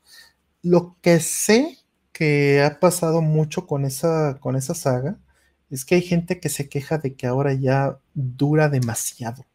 Que ya se ha vuelto, o sea, la idea de Assassin's Creed era atender a un público que era eh, no tan clavado. Y se han ido clavando ellos mismos y entonces han ido alienando un poquito a la gente que quería jugar un poquito más casual. Entonces eso es lo que entiendo. Me llama la atención como que la producción y el setting, ¿no? Sí, sí, sí puede ser. Puede ser eh, padre, ¿no? Se, se, ve, se ve interesante de pronto. Pero lo poco que he jugado no me ha enganchado. No me he enganchado. Y dicen, es no es la evolución de Prince of Persia, dice. Es la versión light casual. Sí, posiblemente, pero bueno, también Prince of Persia tampoco es que sea clavado, ¿no? Demasiado, este, eh, ¿Cómo no en los picos? Dale. Valhalla es una joya, dice Víctor García. Mm. No, me, o sea, no me niego nada más, pues estoy lejos y no le entré. O sea, este. estoy consumiendo Star Trek 20 años, 30 años después, ¿no? Entonces, no hay tiempo para todo. El de Egipto podría ser más interesante, al menos para mí. Igual pienso yo, Alan Ruiz. Eso también, como que le hicieron mucho ruido, ¿no? A la, a la fidelidad. Mm. Yo ya compré como siete y no sé si me van a gustar. Ese es el problema, bebés. Empezar a comprar y llevas la saga y se queda la saga en backlog. Híjole. Eso, eso está bien doloroso. Claro. Sí, ahora, eh, con respecto al japonés, ya hablando en serio, este, pues a mí me gustaba muchísimo. De hecho, era, era padrísimo tener como los DVDs y las cosas de Animeigo. Mm. porque las traducciones eran muy interesantes, me hacían, me hacían ponerme a pensar, ¿no? Por todas las cosas que traen en, las traducciones con, las notas, ¿no? Y que a veces en los subtítulos en, este, en el anime te ponen tres o cuatro subtítulos. Explicándote la situación, explicándote las referencias culturales. Ese tipo de contenido me fascina que no es solamente el hecho de tratar de hacer la traducción libre, como justo por eso mencionó lo de Aldo, porque yo estaba haciendo una traducción extremadamente libre, ¿no? Y este, y, bueno, me mandó un, un este, un, traductor que pues sí, a lo mejor checa, pero para, a mí no me satisface ese tipo de traducción. Porque pues puede ser que esté correcta en contexto, pero no me dice todo lo que me dice este, la frase original. Entonces, eh, me gusta más ese tipo de contenido. Y, eso sería lo que yo le recomendaría a cualquier persona que esté aprendiendo japonés, que se meta a ese nivel y que se le interesa realmente el idioma, le interesa el kanji, le interesa todas esas cosas. Esos detallitos de pronto hacen muy, este, muy bonito el aprendizaje del idioma. Y pues bueno, va la siguiente. Si un juego de NES, Super NES o Genesis se ve bueno, pero solo sus controles son malos, ¿se puede crear un parche para arreglarlo? ¿Significaría modificar el código fuente o es algo más sencillo? Esto ya te lo había contestado en, algún chat eh, la semana pasada, pero eh, por supuesto que se puede crear un parche para arreglarlo, pero implicaría un trabajo muy fuerte de ingeniería inversa. Eh, ¿Significa modificar el código fuente o es algo más sencillo? Es algo más complejo. El código fuente no lo tienes normalmente. Lo que tienes es el binario. dice Chofas, no aprenda este, Japo, compa, no lo haga. Eh, tienes el binario. Nada más. Da, que te le gustaría saber qué opina Rol. Entonces me callo. Vas, Rol. Bueno, mira, depende mucho del tipo de juego. Una cosa que hacen los buenos desarrolladores, ¿no? Los desarrolladores que, que, este, hacen juegos que requieren eh, una parametrización muy fina del control, ¿no? que requieren ajustes muy finos.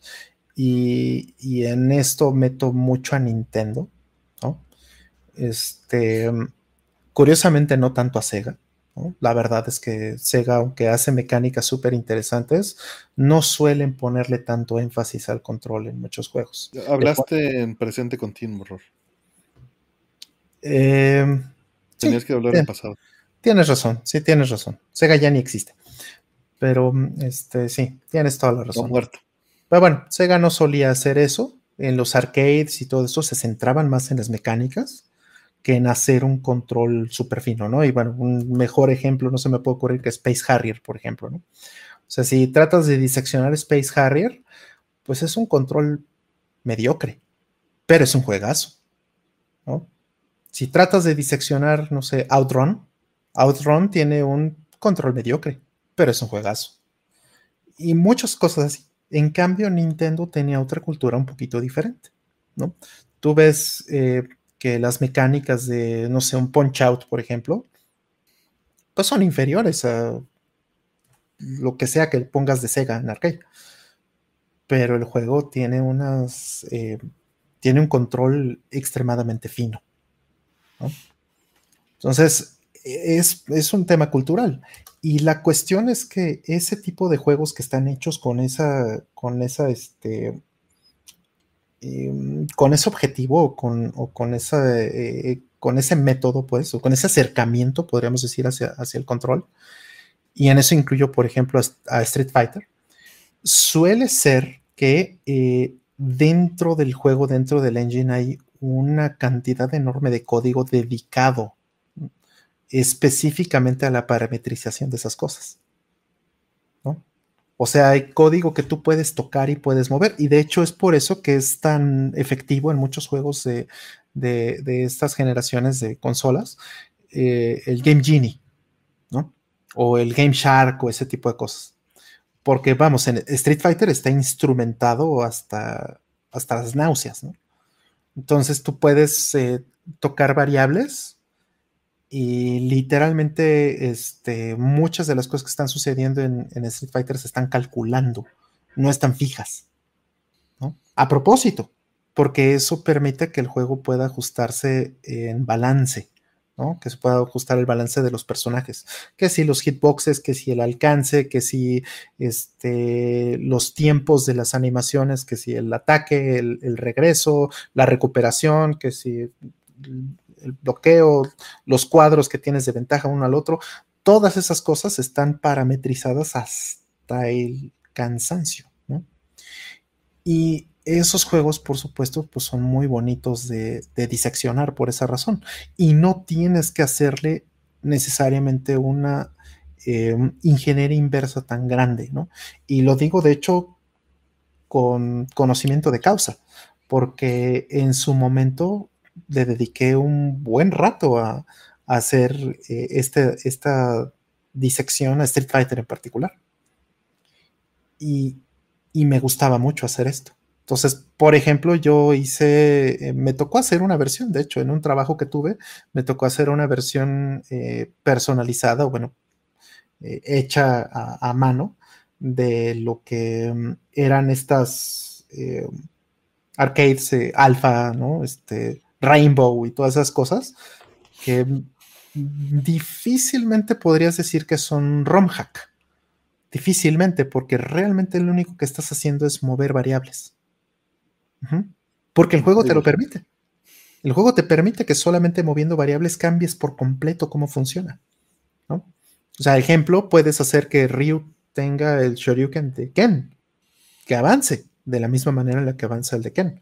Porque simplemente podrías hacer lo mismo casi de cualquier juego, ¿no? Pero no al mismo nivel, pero por ejemplo, hace, hace un momento mencionaban eh, Displays Gamers cuando cambió Tortugas, y lo que hace usualmente es eso cambia valores, no cambia código. Sí cambia código, pero no es lo que principalmente hace para hacer ajustes, ¿no? No, claro, pero, o sea, si ves el código fuente que han hecho, por ejemplo, ¿no? De, de, Metroid, ¿no? Que, ojo, este, eh, eh, nada más para no confundir con lo que mencionó la pregunta, no es que tengamos el código fuente, no es el fuente, es, es, un código hecho por ingeniería inversa aunque el nombre diga código fuente. ¿no? Sí, entonces el énfasis que le ponen a eso muchas veces tiene, eh, te da más herramientas dentro del juego, más perillas para mover. Eso es realmente es lo que, lo que quiero decir.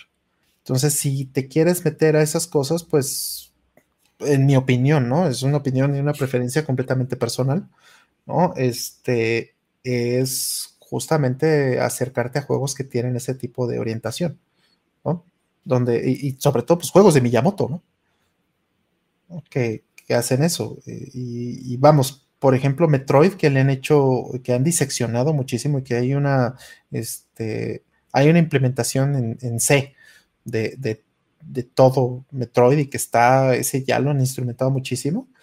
Ahí te das cuenta que, pues el control no es para nada tampoco el, nivel de, este, de énfasis que le pusieron a, un Super Mario Bros. Entonces, eh, en mi opinión, eso tiene un, valor muy especial, ¿no? Al menos para mí. Y eso, por supuesto, es algo que a mí me, gusta compartir. Pero, bueno, en resumidas cuentas, implica hacer ingeniería inversa implica reescribir, si no, ya que hayas hecho la ingeniería inversa y tienes entendido cómo funciona, tienes que modificar las cosas que lo causan, ya sea el código o las variables o ambas. Es bastante complejo. Y, obviamente eh, mejorar algo es subjetivo. Mm. Claro.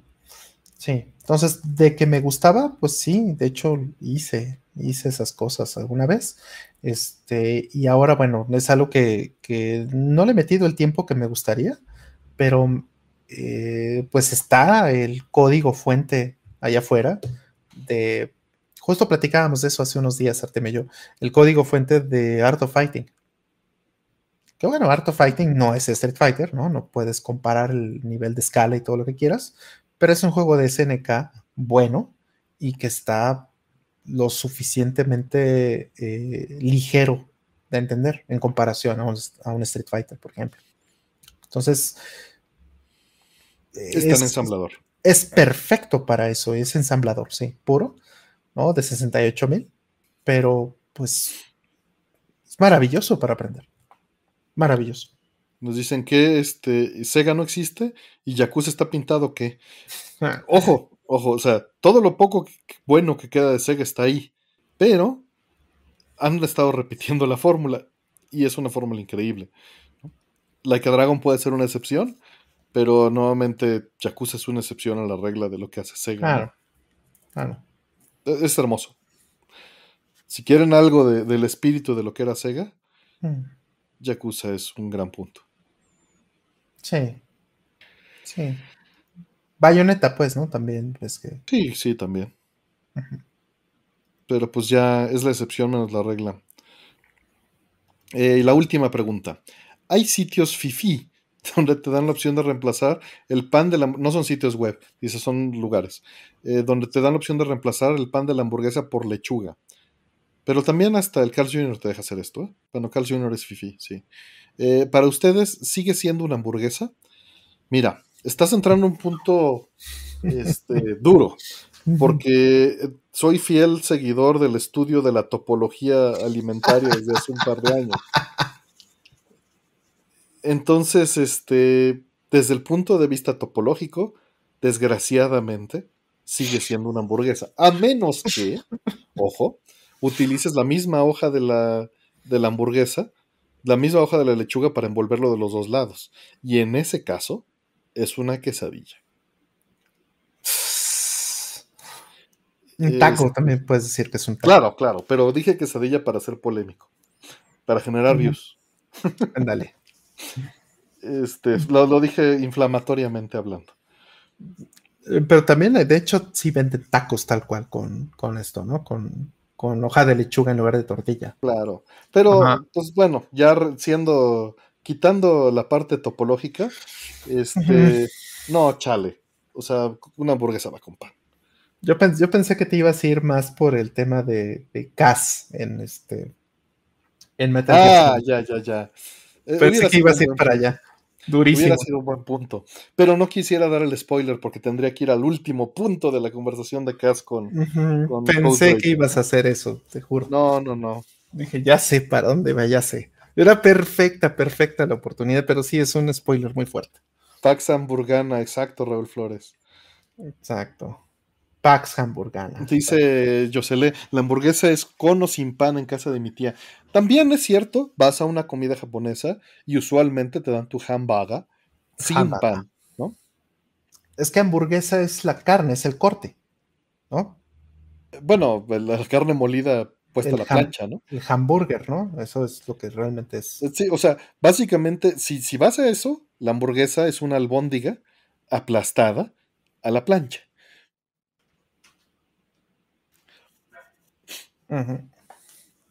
Desde el punto de vista topológico, una taza es lo mismo que una dona. Es correcto. Es correcto. Y el pastel azteca es lo mismo que la lasaña, por supuesto. Una taza es lo mismo que una dona. Pues sí, una taza es lo mismo que una dona. Y una, este. una.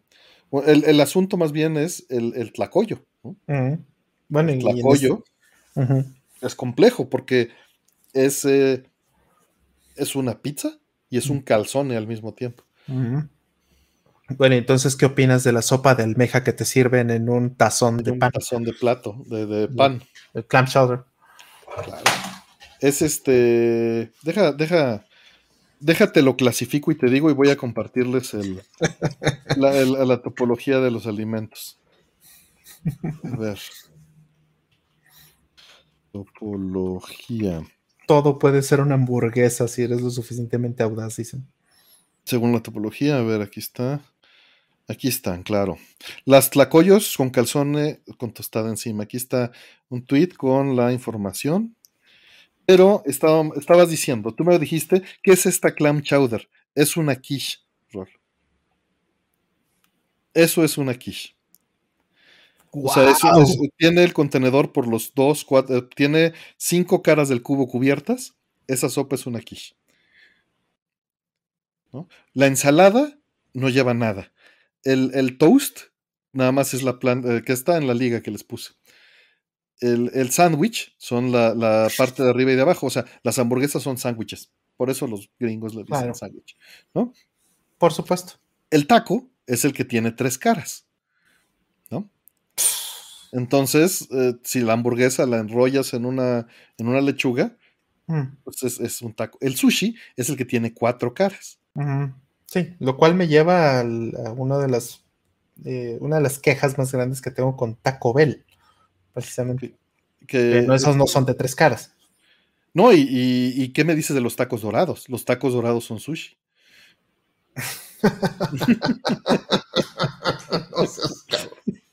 Exacto, las flautas son sushi.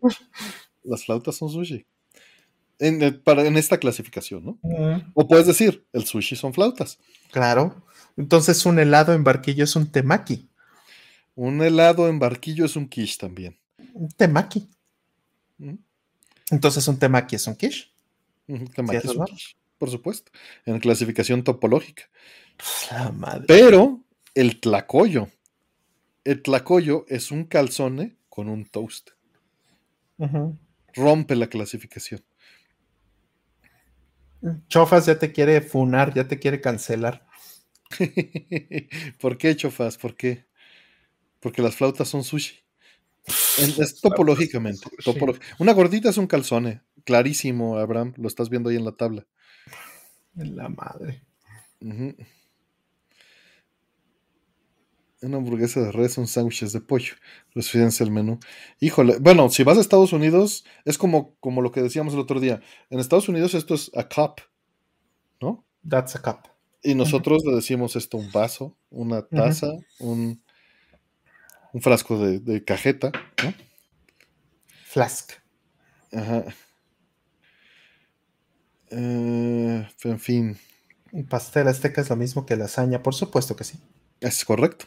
Es Eh, correcto. y, es- y eso son pastel. Es, el, no, el término correcto es pastel, ahí lo estás Es viendo. un- ujú, Tal cual, por eso es un pastel. Ajá. Bueno, ¿y por qué el cheesecake no es un pastel? Cheesecake. Si tú ves que, o sea, hay todo un debate y toda una toda una no madriza. Yo creo que pues sí. yo creo que hay gente que, que se va a la guerra, ¿no? O nos invade Francia por, por estas cosas, pues, pero el pero el este el, el cheesecake no es un pastel. Es un quiche, nos dice Abraham. Mm.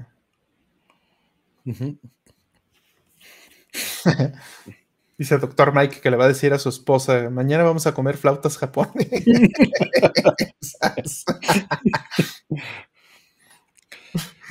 ¿Qué es un JRPG? Dice Edgar, ya que estamos en eso. Es un juego en el que terminas matando a Dios. Esa es la clasificación. Uf. Uf. JRPG es un juego donde terminas matando a Dios, correcto. Digo, no siempre, pero. No, no, no, pero, pero sí es un tropo terrible. Sí. Como se llame, Deus o este Ceromus o este, no sé. Mejor no digo nombres porque voy a empezar a soltar este. Dice Bebis que contestes por qué el cheesecake no es pastel. Ajá, ¿por qué el cheesecake, cheesecake no es pastel?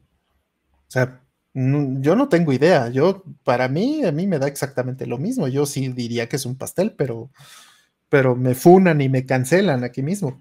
Me tengo que deconstruir como, como este catador de pasteles porque no puedo decir eso.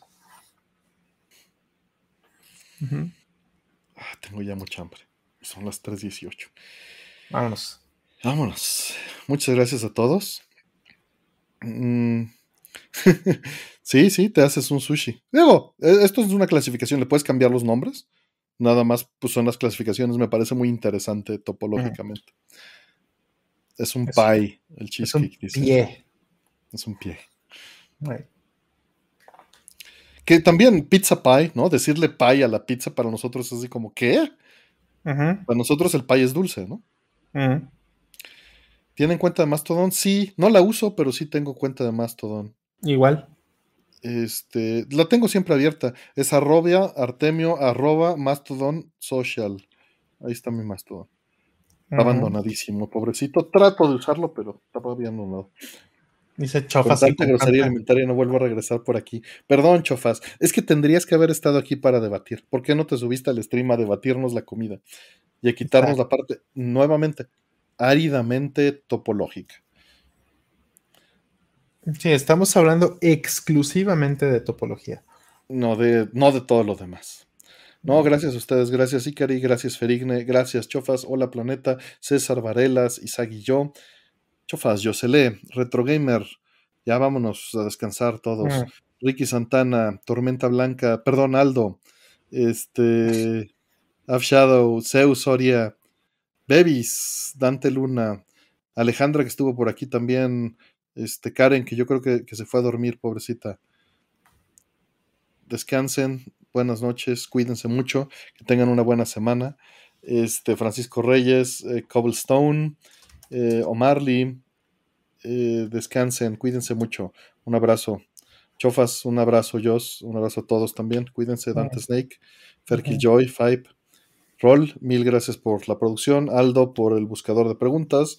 Eh, Lugerius por el, por el buscador de preguntas. Casiopea por layout. A todos los que nos ayudan con los logos. Eh, hoy en particular a Sergio. Y bueno, a todos los que nos han mandado, que ya tenemos varios. Están muy, muy bonitos. Ya los irán viendo poco a poco. Descansen. Anónimo. Este, el Chahuistle. Faip. Eh, René. Descansen. Que estén muy bien. Carbotrin. Dante Luna. Cuídense. Cuídense mucho. Estén muy bien y jueguen Alien Soldier. Bye. Bye.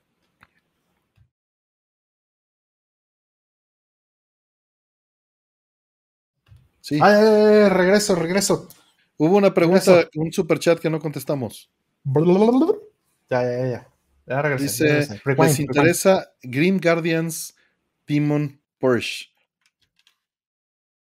Madre, no sé qué es esto. Green Perdón, Joel Feria, perdón. Vamos a ver qué es esto. Green Guardians. ¡Ah! Ya, ya, ya. Pues, pues, sí había visto de Inti Creates. Ah, es Inti. Sí, sí, sí. Eh, que va a salir el 23 de febrero. Perdón, se ve interesante. Uy, perdóname. Este, que son dos jugadores que controlas al mismo tiempo. Se ve interesante. Eh, ahora sí que me voy a esperar a que haya alguna forma de juego en el que lo pueda ver, pero sí, sí me interesa. Grim Guardians Demon Purge. Que es como un tipo Castlevania. Ajá. Mm. Sí, no, no, Ferkil, yo, ¿cuál otra pregunta? Pero nada más quería ponerla porque se me fue. Perdón, mil gracias a todos, cuídense. Y, mil gracias, Joel Feria, por traerlo a la mesa. Eh, ¿Tienes la demo en Steam? Sí, sí, pero no juego en la PC, Ikari.